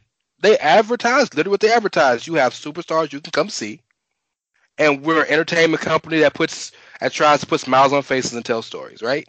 And she gets annoying, but like, what are you hijacking for? Because Kevin Owens didn't do this on this show. Has he done that? Like, I think uh, you. I I agree with you, and I see your criticism. I'll offer this counter argument. I'm not saying that I necessarily think it's fully correct, but I'll just offer it as a counter argument. Mm-hmm. I think what it comes down to, and we have talked about this many times over, WWE is accessible in a way that other forms of wrestling aren't necessarily as easily as easily accessible. Mm-hmm. And so I think the reason fans react in the ways that they do as far as what you're talking about, why would you pay to go see a show for something just to shit on it or they've never pretended to be a different kind of wrestling company than the one that they mm-hmm. are blah blah blah. I think the issue for a lot of fans is okay, I get that, but they're the only ones that I can watch easily. And until Dynamite was on TV, they were the show. I could watch USA Network on a Monday night. They were there, they were accessible. If I want to watch MLW or NWA or New Japan, I've got to like make serious moves. I've got to sign up for a separate subscription service. I've got to like seek that shit out buy their pay per view. And I'm not, again, I'm not saying that like that makes up for anything. What I'm yeah. saying is, as the most accessible medium and as the one that's there and available to them, I think people's misplaced expectations are more a frustration of I like this particular art form, but the only really readily available version of it isn't one that I like and I want it to be better. Or I, I, I shouldn't want to say better. Better is not the right word. They want it to be what they want. That's exactly what it is. And I mean, I hear you. And what you're saying is exactly what the fans think, but cry me a fucking river. I'm a Baltimore Ravens fan. I get to watch them maybe once, maybe twice a year. I mean, your first mistake was being a Baltimore Ravens fan. Thank you for that. Thank you very much for that. if the only time I can see them is if they're on national television, right?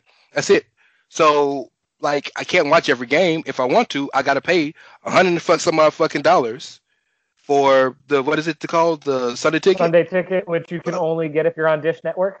Yes, right. So, oh, like boo fucking who? And what what kills me is so many people say well, WWE could be so much better, or WWE if WWE just did this. No, they don't, because they don't want to. Watch what the fuck you want to watch. There's so much shit out here for you that's and you say Yeah. it's not accessible. The internet is bigger than and easier than ever. If you can watch if you can binge a whole damn show on Netflix for a weekend, you can watch New Japan to, next weekend. So that, Miss that. see that, but no, but see that that doesn't bother me nearly as much as when they start talking about the the '90s when they were drawing six million viewers. That bothers me way more than misplaced expectations because that's just a blatant. It, like that's just blatantly ignoring all of the ways that television and entertainment have changed in the time frame since then. Like no show averages the numbers that shows used to average back in their height. Like television has watered itself down, and so like numbers are down across the board for everything. Number one, number two, like yeah, they've lost a shit ton of viewers, but if they're still in the top five programs Every night. every week, then like everybody else has lost shit tons of viewers too. So like the the whole game is just totally different than it used to be. So the whole oh well in 98 they were getting 6 million viewers a show. No. Now if you want to talk about this time 2 years ago they were getting 3 million viewers and now they're getting, you know, barely 2, that is a more legitimate okay, let's talk about why have we lost a million viewers in one year? That's alarming. Um, but just the whole general, well, eight, 10, 15, 20 years ago, we were averaging blah, blah, blah, blah, blah. Yeah, so was everybody else, bro. 15 years ago, the series finale of The Sopranos got like 20 million viewers. Only thing getting 20 million viewers in 2020 is the Super Bowl. Pretty much. Maybe a debate. Yeah. No, no, no, no. Super Bowl. Because here's the thing political stuff's never going to get views again because YouTube live broadcasts all that shit now. They live broadcast it and they will just replay the highlights. Like, I ain't watching the fucking DNC. I just wait for the next day and I pick the speakers out whose speeches I wanted to see. Good point. I haven't watched I haven't watched the DNC, but I've seen the roll call. That was really cool. I saw Michelle's speech. I saw Barack's speech. I saw Mayor Pete's speech. I saw Kamala accept the VP nod. And tomorrow, er, tomorrow, I will watch Joe's acceptance speech of the nomination. That's how I'm gonna do that shit. And I'm gonna be even more selective with the RNC next week because I can't watch some of them motherfuckers. Ain't no way I'm watching that goddamn couple that was throwing the guns at people give a fucking speech. Yeah, that that's that's a great point, especially considering how using the the political analogy that you can watch it on like not only just multiple mediums but multiple TV channels, right? It's on ABC, it's on NBC, it's on CBS, it's on Fox, it's on MSNBC, it's on uh CNN. It's you know like so that's a good point. Great point. Exactly. When they say when The they say that skewed. like exactly when they say 55 million American wa- watched the president's address. Well, literally every sh- uh, broadcasting station is going to cut their programming Yeah, to display it, and it's going to be on all of the news stations as well. So if 10 of the 50 channels that every household has are broadcasting the exact same show, a lot of motherfuckers going to see it. So you tell me the answer to fix the quote unquote ratings conundrum is just put Raw on every damn NBC channel? Yeah, pretty much. Put them on all the. you wanted to talk NXT. You want to talk a little NXT. So what did you want to talk about uh, going into Takeover? So, big things I want to talk about going into Takeover are first and foremost, like, I don't want to talk about him very much, but the fact that Patrick is on the card really upsets me. Like, Me too. really upsets me. Me too. Um, in fact, I really hope that it's the opener so that I can just not watch the first 20 minutes and tune in late. I'm not going to miss the match though because the other four guys in it are great and have Bronson Reed worked really fucking hard for the spot. And I'm not, not gonna let one person ruin that for him. I'm not saying you you, you should be different. I'm just saying like my heart goes out to a guy like Bronson Reed, who at one point, like pe- people people probably would would think that Bronson Reed wouldn't even be on the fucking roster. He worked really hard to be in that spot, and I am a huge Punishment Martinez Damian Priest guy. So I I, I can't let Patrick. I'm a big Cameron. I'm a, I'm a big Cameron Grimes fan. I'm a big Cameron Carolina. Grimes Shout out to the Carolinas. Well, yeah, Carolina, and I, I loved his work as Trevor Lee in Impact. I loved it. He was great. So like, I'm a big Cameron Grimes fan, but like, ooh, it just that bugs me that Oh, he me is too, on brother. this show. Me too. Um, like they're just there's no reason. They're, like, just suspend him. Just fucking suspend him. I'm not even saying fire his ass right away. Fire him eventually, but for right now, just suspend him. Look I don't into even- the shit. Yeah, I don't even need to know that he was actually suspended. I just don't need him to be on my TV. You can keep it all in house as as long as you want, as long as you explain to me at some point what the investigation was and why you came to the decision you came to. And the fact that there's no explanation, the fact that they kept him off and brought him back without any without any nothing nobody nothing And said then- nothing was said, And nobody then said what Hunter said. I was gonna say, and then what Hunter said, just kind of like blowing it over. Like, nah, dog, y'all done fucked up and put a predator on your television show, and you deserve to get this smoke. And it looks really bad because you said the only reason he was off TV for two months was the car accident. Well, then that tells me you didn't even really fucking look into it then. Yeah, exactly. You know, Well, you could have said he was sense- off for a month because we were we were we were looking at we were investigating the situation. No, you Well, basically also told me.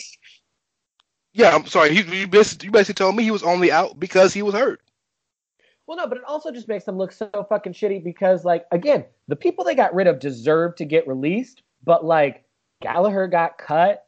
Um, Jordan Devlin probably gonna get cut. Uh, Um, they cut bait with Travis Austin Banks. Theory, Travis Banks, like all these motherfuckers got released and they should have. I'm not saying they shouldn't have, but it just makes you look so fucking dirty and shady as shit that you immediately cut bait with these useless motherfuckers that weren't on TV, but because Patrick moves merch and Patrick on the show, he gets a pass.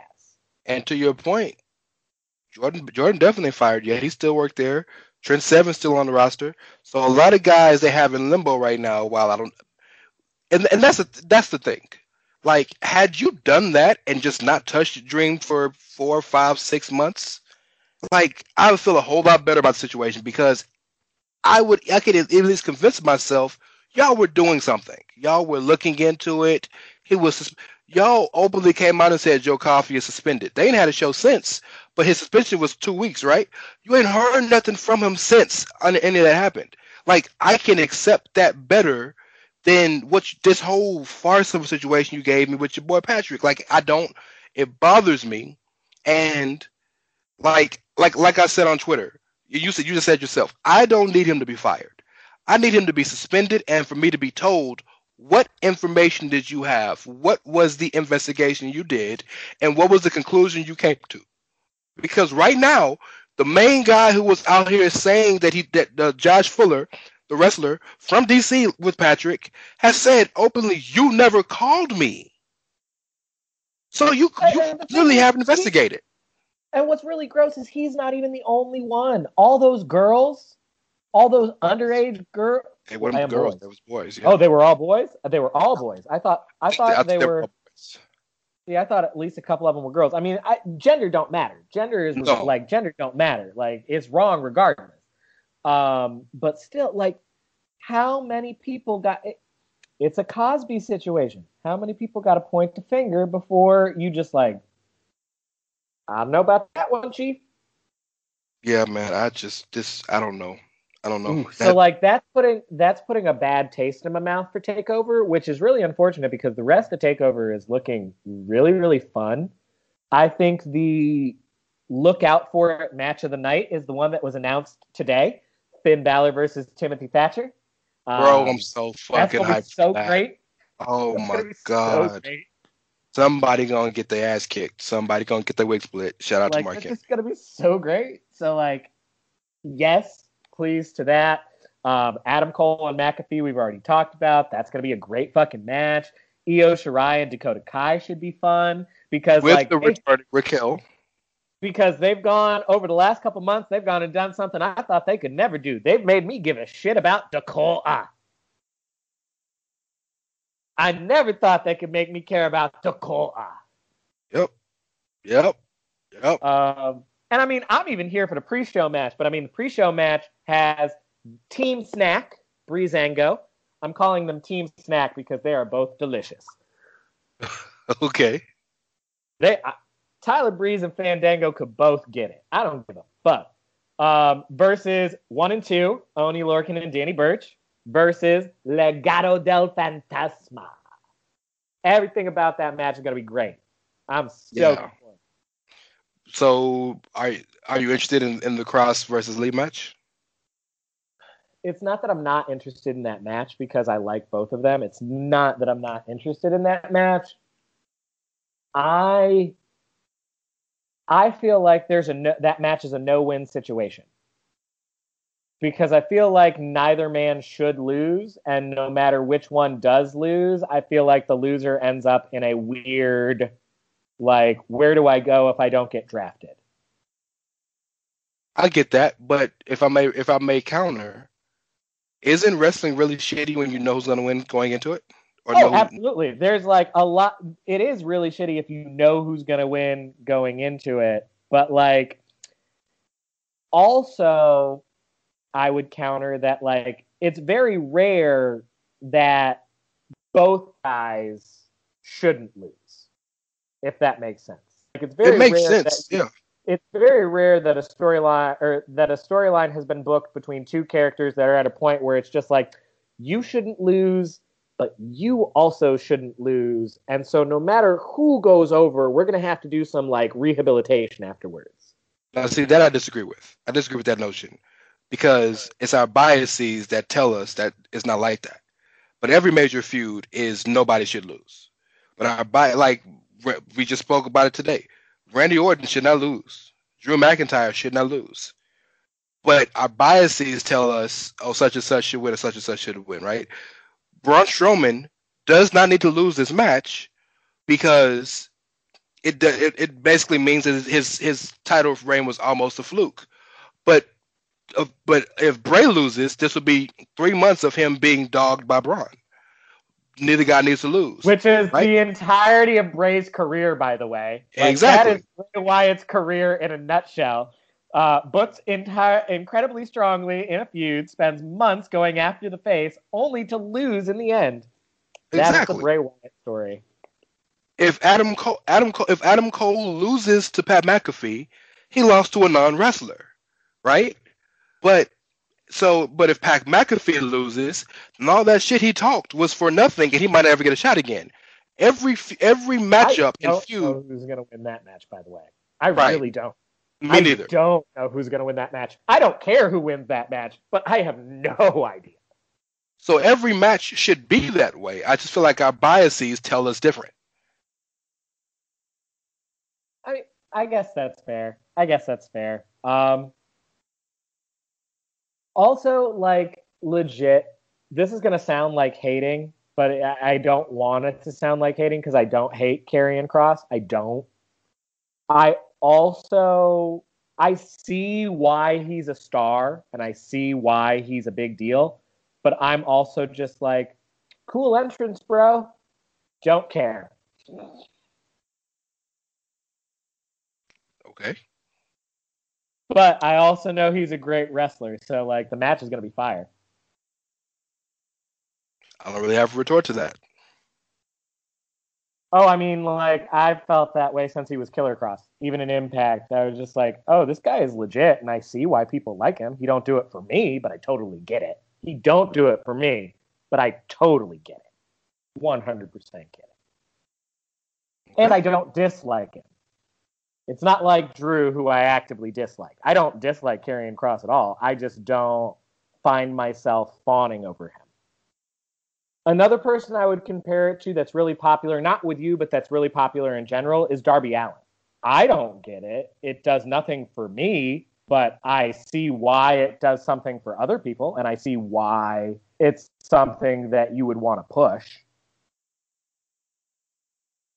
Okay. I think, I, and I think some of it with Karrion Kross is also like a big part of his appeal is Scarlett, and as a straight man, Scarlett does literally nothing for me. She adds nothing for me at all. I, I'd, I'd argue Scarlett really hasn't done anything in in the in the only the only thing Scarlett has really added to Karrion Kross in his tenure in NXT is the entrance because and it is that, a cool entrance. It is a cool entrance. That black and white shit, like that's really fucking cool. Because other than that, I mean, it's not like she gets interfered in the matches. It's not like she speaks for him. You know what I mean? So that's the only thing she that she really. I have a hard time, and this is admittedly my own personal shortcoming because gay. Um, I have a hard time knowing how to take. The same. Don't use shortcoming and gay in the same sentence. Uh, I have thanks for the inclusion. I appreciate that. I have a hard time knowing how to interpret hot female managers because I'm just like, is the purpose of this just to be eye candy so that the straight men in the audience pay more attention to this guy? Like, are they literally just a pretty face? I, I don't. That's fair. That's I fair. don't understand how to interpret this because it doesn't do anything for me. That's that's very fair. And I think with any other woman, that's a real conversation. But I think Scarlett has gone out of our out of her way to show not only in her wrestling career, but like personally talking, that she is one of those like you speak of sex positive people that feels like her sexuality is something that nobody can control, and she's going to do and that I regardless. fully support, and I fully Yeah. support.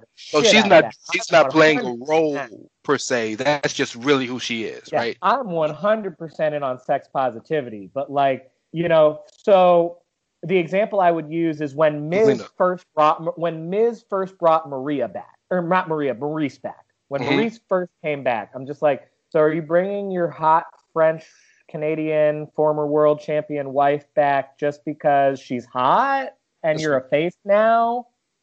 Um, but once she started being like an actual valet, she's getting involved in the storyline, she's doing manager shit. Then I instantly was just like, no, Maryse is what's going to get this man back to where he was. This is helping save this character. I'm in it now. Right. You know, in, in a way that like a similar thing for me, and she's not hot, and had so like it, I didn't have that question, but a similar thing for me over on AEW. I'm just like, why Vickie with Nyla? Yeah. Yeah, that's something we've questioned very I don't understand what the purpose of this, especially in that case, because Nyla can talk. Most of the time, yeah, like most of the time, I give a manager to someone I know can't really talk or shouldn't talk.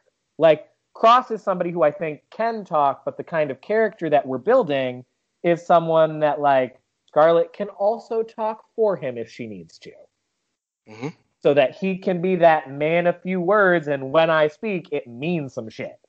Yeah. Um but yeah, so like that is something and that's why I said shortcoming because gay because it's one of those things like as a non-hetero person, I can't see the body candy and just be like, "Oh, is this the appeal here?" I got you. I got you. I but I can't think of many regular female valets who were strictly a valet for their sex appeal other than Debra and Debra and Elizabeth probably. but Elizabeth wasn't so much for her for because Elizabeth never dressed sexy. I mean, the time was different. Um, I the only per, other person I would argue is uh, Maria in New Japan. Oh wait, you know who else? No, you know who else it was, and we always forget about her because she was the same era as Debra and just as useless. Oh, more useless. Jerry Lawler's uh, wife, Oh, Miss. Kitty. Yeah, yeah, Kitty. fuck her. Oh God. Talk about a bad period of time. Remember when she was Chyna's valet? And she was like mini China. She was dressed like her and everything. It was oh boy. Crash TV of the late '90s. All right, so let's just let's put a bow on it. Give me your prediction for Kross and uh and Keith Lee. My prediction is Kross. He doesn't hold the title for very long, and then he goes uh, to Raw or SmackDown in the draft. As does Keith Lee. As does Keith Lee. Damn, they lose both of them, huh? I think they. I really do. I think NXT might lose. I think they might lose both of them and Undisputed Era. If I'm being Undisputed Era is gone. Yeah, Undisputed Era is like gone. But here's but here's the other thing though. I think this is going to be good for NXT because with COVID and with the way that the rosters have shrunk without shrinking, getting some of the recurring NXTers out of NXT will both help invigorate some of the Raw and SmackDown shit that is starting to get on the stale side. Sure. Um, but also allow for some of these other faces in NXT to start getting more time. Sure. That's that's that's a great point. Um, I agree, and Undisputed Era is way overdue to be called up. Um, in fact, like, don't be surprised if Adam Cole's fighting for a world title going into WrestleMania. Um, I won't I, be surprised, and I really hope that crowds are a thing by then because I cannot put into words to you, Rance, how much I have wanted a WrestleMania Bay Bay for the last like six years. It's coming. I have bro. just been waiting. I cannot wait for the football stadium size baby. It is coming, and it's going to be ridiculous. The chills. Um, I, oh, the chills. Um, I've been at some of the takeovers he's been at, and those babies are ridiculous. So 60, 70, 80, 90,000? Yeah. I got Karrion Kross winning two. I have him choking out Keith Lee and Keith Lee not submitting, but like fighting, passing out. Yeah. yeah. So, um, let's yeah, actually, and that's just the key. no, so let's actually, you know, that actually brings us to a good piggyback discussion because you and I have both agreed that we think Dijakovic will also turn out to be part of um, the stable. What's her name? Retribution. Good job. Very good. Um, but yeah, we've said that we think Dijakovic will be, and then you've said you think Champa may also be, or Champa. I'm sorry, I don't. I hate that I pr- mispronounce his name like that. Champa will also be potentially a part of it. So let's assume. I mean, mm-hmm. we know what happens when you assume, but let's assume that they lose Lee and Dijakovic and Undisputed Era and Champa not Gargano, because at this point it's just a recurring joke that Gargano and Candice will be there forever. if there was ever a time for him to leave, it'd be now, though, because they're not going nowhere. Yeah, for real. Um, but like, let's assume that they did lose all those people. What's the new top of the card at NXT? Well, a big part of that is who you send down there from SmackDown or Raw. Okay. Um, Who would you? So again, part. I'm putting I'm putting you kind of in the fantasy booker shoes. Who would you send down from SmackDown or Raw right now?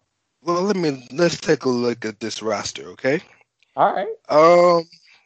So I, I'm not a big I'm not a big fan of sending people back down there who were there.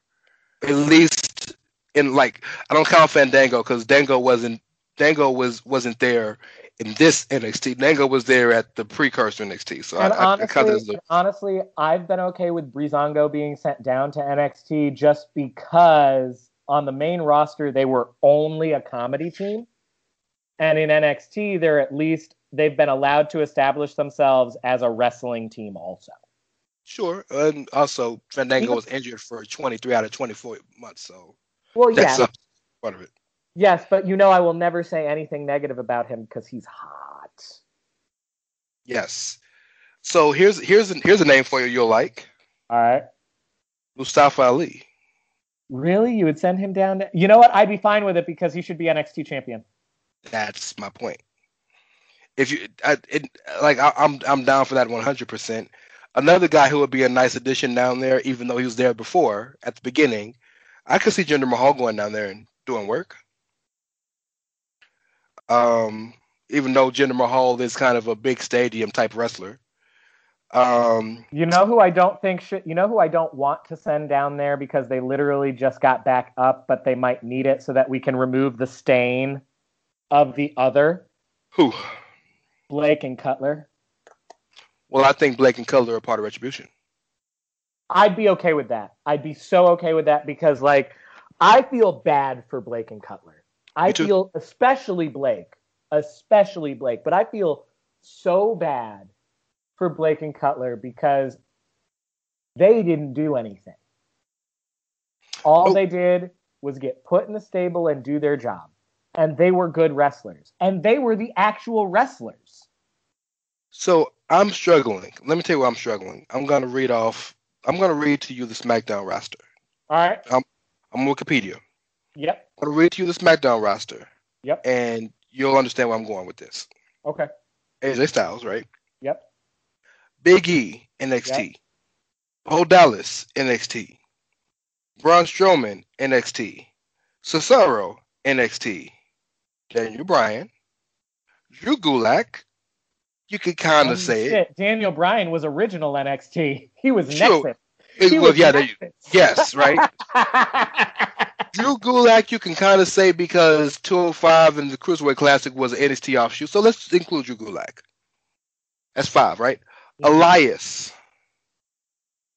Bray Wyatt, Metalik.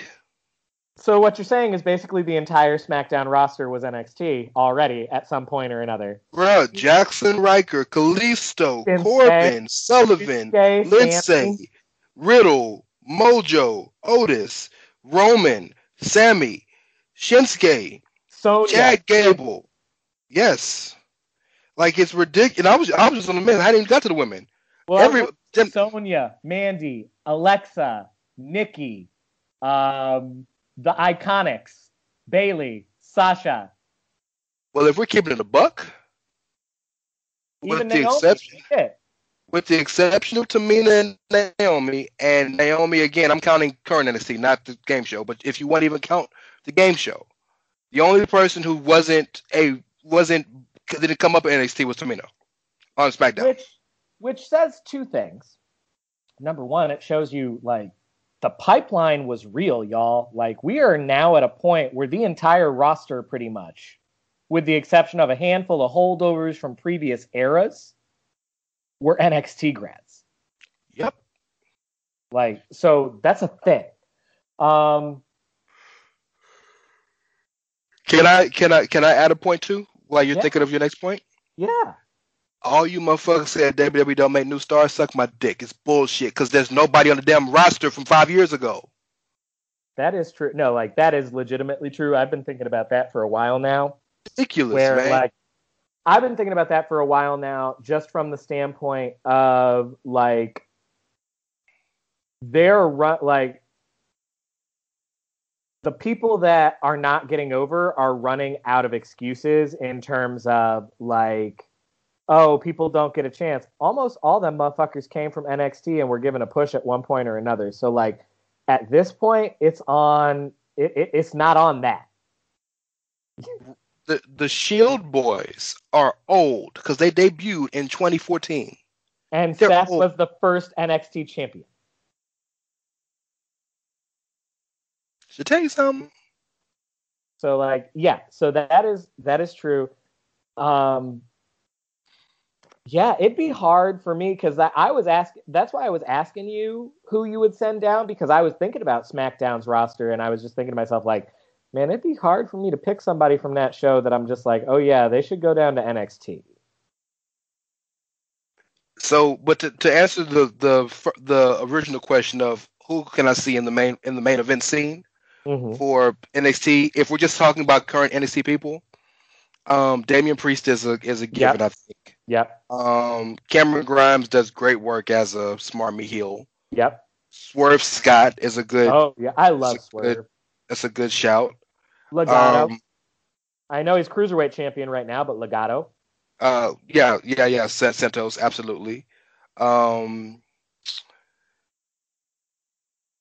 considering if he ever gets able to come back to the states, uh, Pete Dunne can be a, a a mainstay there. Um, let me look at some of these uh, performance center guys that I think are. You have some kids in the performance center that are like really like Eric Bugenhagen hasn't got a ch- chance, but Eric Bugenhagen made such made such a and and and, made, he made such an impression on the roster that he got an encore after his match. That's the dude. That's the rock rock rock star dude. You got Brennan, Brennan Williams, the big dude that Dio Madden that used to be on Raw, the Mhm. commentator. He's a star. You got uh Dabba-Kato, Big Babatunde. You got some guys, man. You know, like it's it's, but it I, I do think it's very interesting. Oh, Timmy Thatcher. Oh yeah, Thatcher. Yeah. So it's you know it's some guys, man. Like, and then you know you got you always have. Maybe they could. This could finally be a reason to push Kushida. Push Kushida. Christ, God damn. Jake Atlas. Like, what you really should do is this is your chance to Ooh, use a yes, 205 push Jake Atlas. Yeah. This is your chance. My boo, Jake. 205 kids. Jake Atlas is a star. Yeah. Mm. Guys like Jake Atlas, Tehuti Miles, some of the even the the uh, ever the Ever-Rise kids, like they're small, but they're a good act. Like Dexter Lumis, you know what I'm saying? Like there's some guys out here that um uh Big Thick Boy, uh, uh Bronson who we were talking about um in the ladder match. There's some guys. One thing I think we could definitely guarantee is Finn Balor back on the main roster. Like Probably. it's time for him to go ahead and go back. Probably. So Um, you know who you know who's in the performance center, and I don't think she's ready to debut yet, but I'm very excited for her eventual debut because I want to see if she's any good. who's that? Simone Johnson. Oh, she's she's she's got a she's got a ways to go. I know she's not ready. No, I know she's not ready. I know it'll be years. I know Yeah. it'll be years. That's And not I meant. But I'm excited to see it just because I want to see if she's any fucking good. Agreed completely. Like, do you have any of your dad's talent at all? Because if you're even like a third as good as him, I'm here for it. And you know she's gonna get pushed because she'll be the first fourth generation superstar. A lot of fucking pressure though, man. Imagine that pressure she got to deal with. Oh, I know. Your- I know. Your dad is the your dad is not only the most popular wrestler ever, and maybe and maybe in the top three of talkers, best talkers ever, but also he said, "Fuck wrestling, I'm gonna go ahead and take over the world," and is the biggest and most popular actor in the world too. So like you got a lot to do, and then you got to do it from the women's side of the game. We don't give we don't give the Rock enough credit for like his ability to read the room. He don't need a credit. He got money. He don't need no, credit. Right, you're right. But I'm just saying we don't give him credit for his ability to read the room. And what I mean by that is he was the number one star during the boom period. And as soon as the boom period reached its phase where the people who were kids during that boom period are now adults with disposable income, he was like, I'm gonna go Hollywood. And he didn't go he didn't go back to being Dwayne for like what, eight years? For the He didn't go back to The Rock for eight years. He was just Dwayne. Yeah. well, no, no, no, no, no, no. Orig- like originally, he went by Dwayne the Rock Johnson. Then he went back to that. Now he's just Dwayne Johnson. He didn't No, start doing just the other way Dwayne around. Johnson until later on. No, you got the other way around. And the only reason I know this because I've because I've watched a million of his of a million of his uh, interviews. That's the whole reason why John Cena called him out, and that started that feud. Is that the Rock the Rock's management told him you have to separate yourself from wrestling to be famous, John and then that's why John Cena out there right now talking about you got a what? Shit. right, right. But that's Man, where that that's where that came from. I have so much respect for John Cena's hustle in the last five years. I have so bag, bro. much respect for his hustle. Get Man, the bag. The di- and, and You know what? You know what turned it around for me with him as an actor? Like what really got me on board the Hollywood Cena train? Blockers. oh yeah, he was I monster. went to see that. I went to see that shit in theaters, like because it looked like a fun comedy. I went to see that shit in theaters, and I walked out of that theater going, "Holy shit, John Cena is gonna be a Hollywood actor. How about that?" I, I, I kind of like, like a lot of other people a, train wreck because when I, I watched Trainwreck and he was he was he's the best part of that movie besides LeBron. Like because because I'm not a big Amy Schumer person, but he is the best part of that movie. And uh and then Blockers came out like a year after that, and you're like, and then Daddy's Home, Mhm. and you just see all these things like this He- motherfucker can act. He well, and even it he can act, but also he figured out his niche early and isn't too good to be in it. His niche is Mark Wahlberg 2020. His niche is the current Marky Mark role. Big swole dad in the funny comedy that does dad hijinks and action scenes because he's big and swole. and uh we got a guy here we've been going like two hours um and i appreciate that because like he has a different situation than a guy like batista because everybody knows john cena got the john cena has the the good looks he has the build he's not too big he's not tatted up he's an amazing talker so he can play any role really but he just found a niche that worked for him kind of like rock did when he started Batista wanted to be taken seriously as an actor. He didn't want to be the the the, henchman or the the big bad or whatever. So Batista was out here taking like dramatic ass roles to Well- get to a point where people took him seriously. Another difference, you're absolutely right. Another difference, though, before we get out of here with that, is John has always been a kids person. hmm Like Make a Wish John has always been a kids person, and so like I don't remember how much money he's getting paid to be the host of Are You Smarter Than a Fifth Grader? Like, Always get paid. Yeah. well, that's what I'm saying. Like he part of his the reason why he was willing to be step into that niche that he's willing to step into is because John has always been that like I'm about the kids, I'm about the family stuff, I'm about the funny funny. Like that's always Yeah. been the persona that he put out. And then he'll go in a movie and then he'll he'll put a he'll put a he'll take a beer take beer to the asshole. So you know You know. But- everything for everything for the movie, everything for the shot, I guess. Yeah, yeah. But you know, either way, to bring it back to wrestling, it's gonna be a fun weekend of wrestling this week. There are gonna be some uh, interesting shows, and I'm sure some interesting decisions that we will probably inevitably have a lot to say about.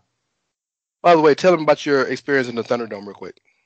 So, uh, first of all, shout out to Brother Rance because he had originally registered to do the Thunderdome preview, but was unable to do so because of some work stuff. So, I stepped in and did the Thunderdome um, on his behalf tonight, and it's interesting. Um, in some ways, it's exactly what you would expect in terms of like it's basically you sitting on a video conference um, watching the wrestlings with the fan screens in the background.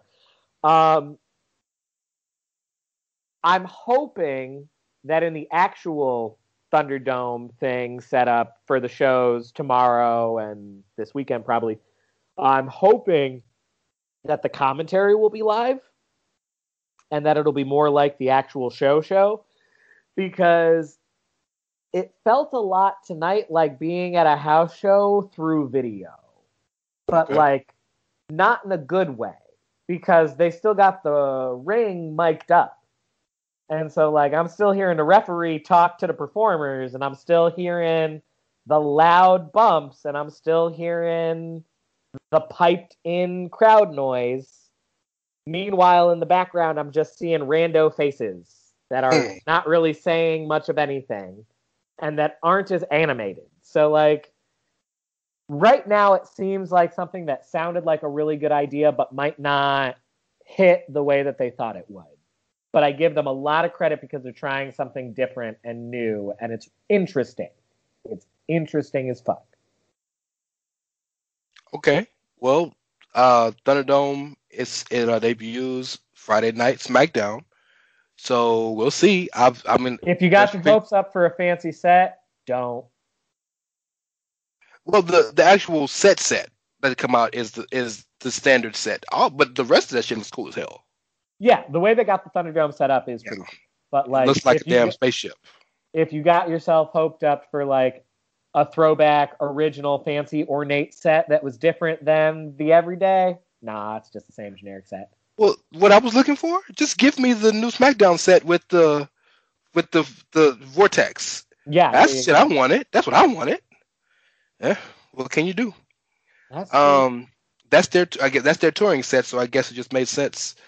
Um, but yeah, so But I mean, it'll be a good show, uh, or it'll be a good time, and it'll be fun. Um, I'm really excited for Saturday. Really excited for Saturday.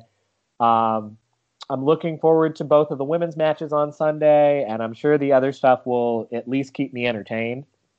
Um, so yeah, no, be good no Mandy versus Sonya's in, in, in a hair versus hair, hair match. versus hair match. Yes. Uh, and I, I'm so torn because on the one hand, I feel like with the way that the story is being set up, obviously Mandy would win, but on the other hand, put your hair up and square up. Yeah, but she needs to move past that. She's she's not I the same. I know. She's not the- she's not a the same- fucking star. She is. She's a and fucking star. I think the haircut will help. Oh God, Sonya is so good. Also, I'll say this: I like Mandy's haircut. Like, na- like after they did, like with the shorter cut, I like her shorter cut. I do. I like that they are making her look less like a porn star. And I got nothing against being porn star. I got nothing against being a porn star. But just like, again, as a gay man, having her be less just an overtly sexualized person and more of like an actual person will make me care about her more. But in kayfabe, doesn't it make sense because she got a boyfriend now? I mean, it does make sense in kayfabe, but in for real, for real, fuck Otis. I have never been on the Otis train, and you know this. Like I have because I've never because I've always seen where it was going to end up, and it's going to end up exactly where we are now. Here's this dude that you gave the briefcase because this funny storyline happened to get over in a way that you weren't expecting, and now you got this tag team dude who's pretty much limited in what he can do, holding your fucking money in a bank briefcase and nothing to do with his ass. All right, when he cash in on the fiend at the end of the night, don't say shit. When he cash in on a fiend at the end of the night, I will be just as pissed as I was that Evil is the IWGP Heavyweight Champion. I'll be like, Otis is the fucking Universal Champion. Get the fuck out of here. And that's what we in the biz say call going full circle. I'm at It's Rey Cash, R E Y as in Mysterio, C A S H as in dollars. Black Lives Matter. Arrest the motherfuckers that killed Breonna Taylor. Arrest these bitches. I am at Dr. S'mores. The show is at Outsiders Edge CS. Hold We up, are- hold up. Homie who has Outsiders at Outsiders Edge, I'll get you a free WWE subscription because I'll it's acknowledge that I know who Aleister Black is. well. See, look, now you got to do it. Now you got to do it. And see, that's that WWE subscription gets you not only Takeover 30, SummerSlam, but also Payback next week for only nine ninety nine. That you ain't got to pay for the first month, which is why I'm offering that because it's free. Give me the hand. And it's still cheaper than Uncle Dave's shit rag. Yes. So- As always, y'all, though, remember we here at the Outsiders Edge are part of the Chairshot Media Network at Chairshot Media, where you Always use your dick. always, always, always remember your that it. And also, y'all remember that if it ain't wet, you're doing it wrong. It's, it's some hoes in this house. It's some hoes in this house. But uh, anyway, y'all, we here at the Outsiders Edge are just some increasingly not young men out here doing whatever we can to try to make it in this world. And sometimes we're going to fuck up and forget when The Rock became The Rock and when he stopped being The Rock and when he went back to being The Rock. And other times we're going to rake WWE over the coals because Patrick should not be on our fucking televisions. Suspicion. But no matter what, y'all, we're out here chasing our dreams, and like, you gotta respect that. Because if you don't, well, we just don't give a fuck. Fuck 'em. Thanks for listening. Enjoy the wrestlings. Catch you next week.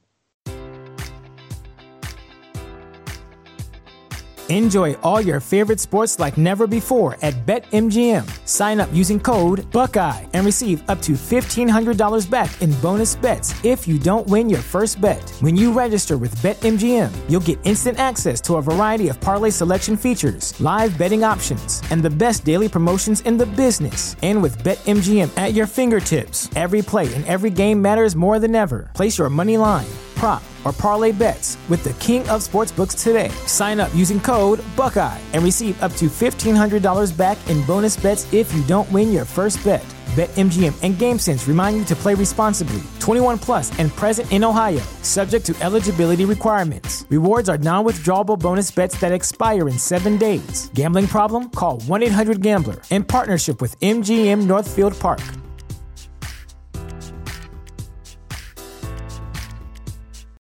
When you need mealtime inspiration, it's worth shopping Kroger, where you'll find over 30,000 mouthwatering choices that excite your inner foodie. And no matter what tasty choice you make, you'll enjoy our everyday low prices, plus extra ways to save, like digital coupons worth over $600 each week. You can also save up to $1 off per gallon at the pump with fuel points. More savings and more inspiring flavors make shopping Kroger worth it every time. Kroger, fresh for everyone. Fuel restrictions apply.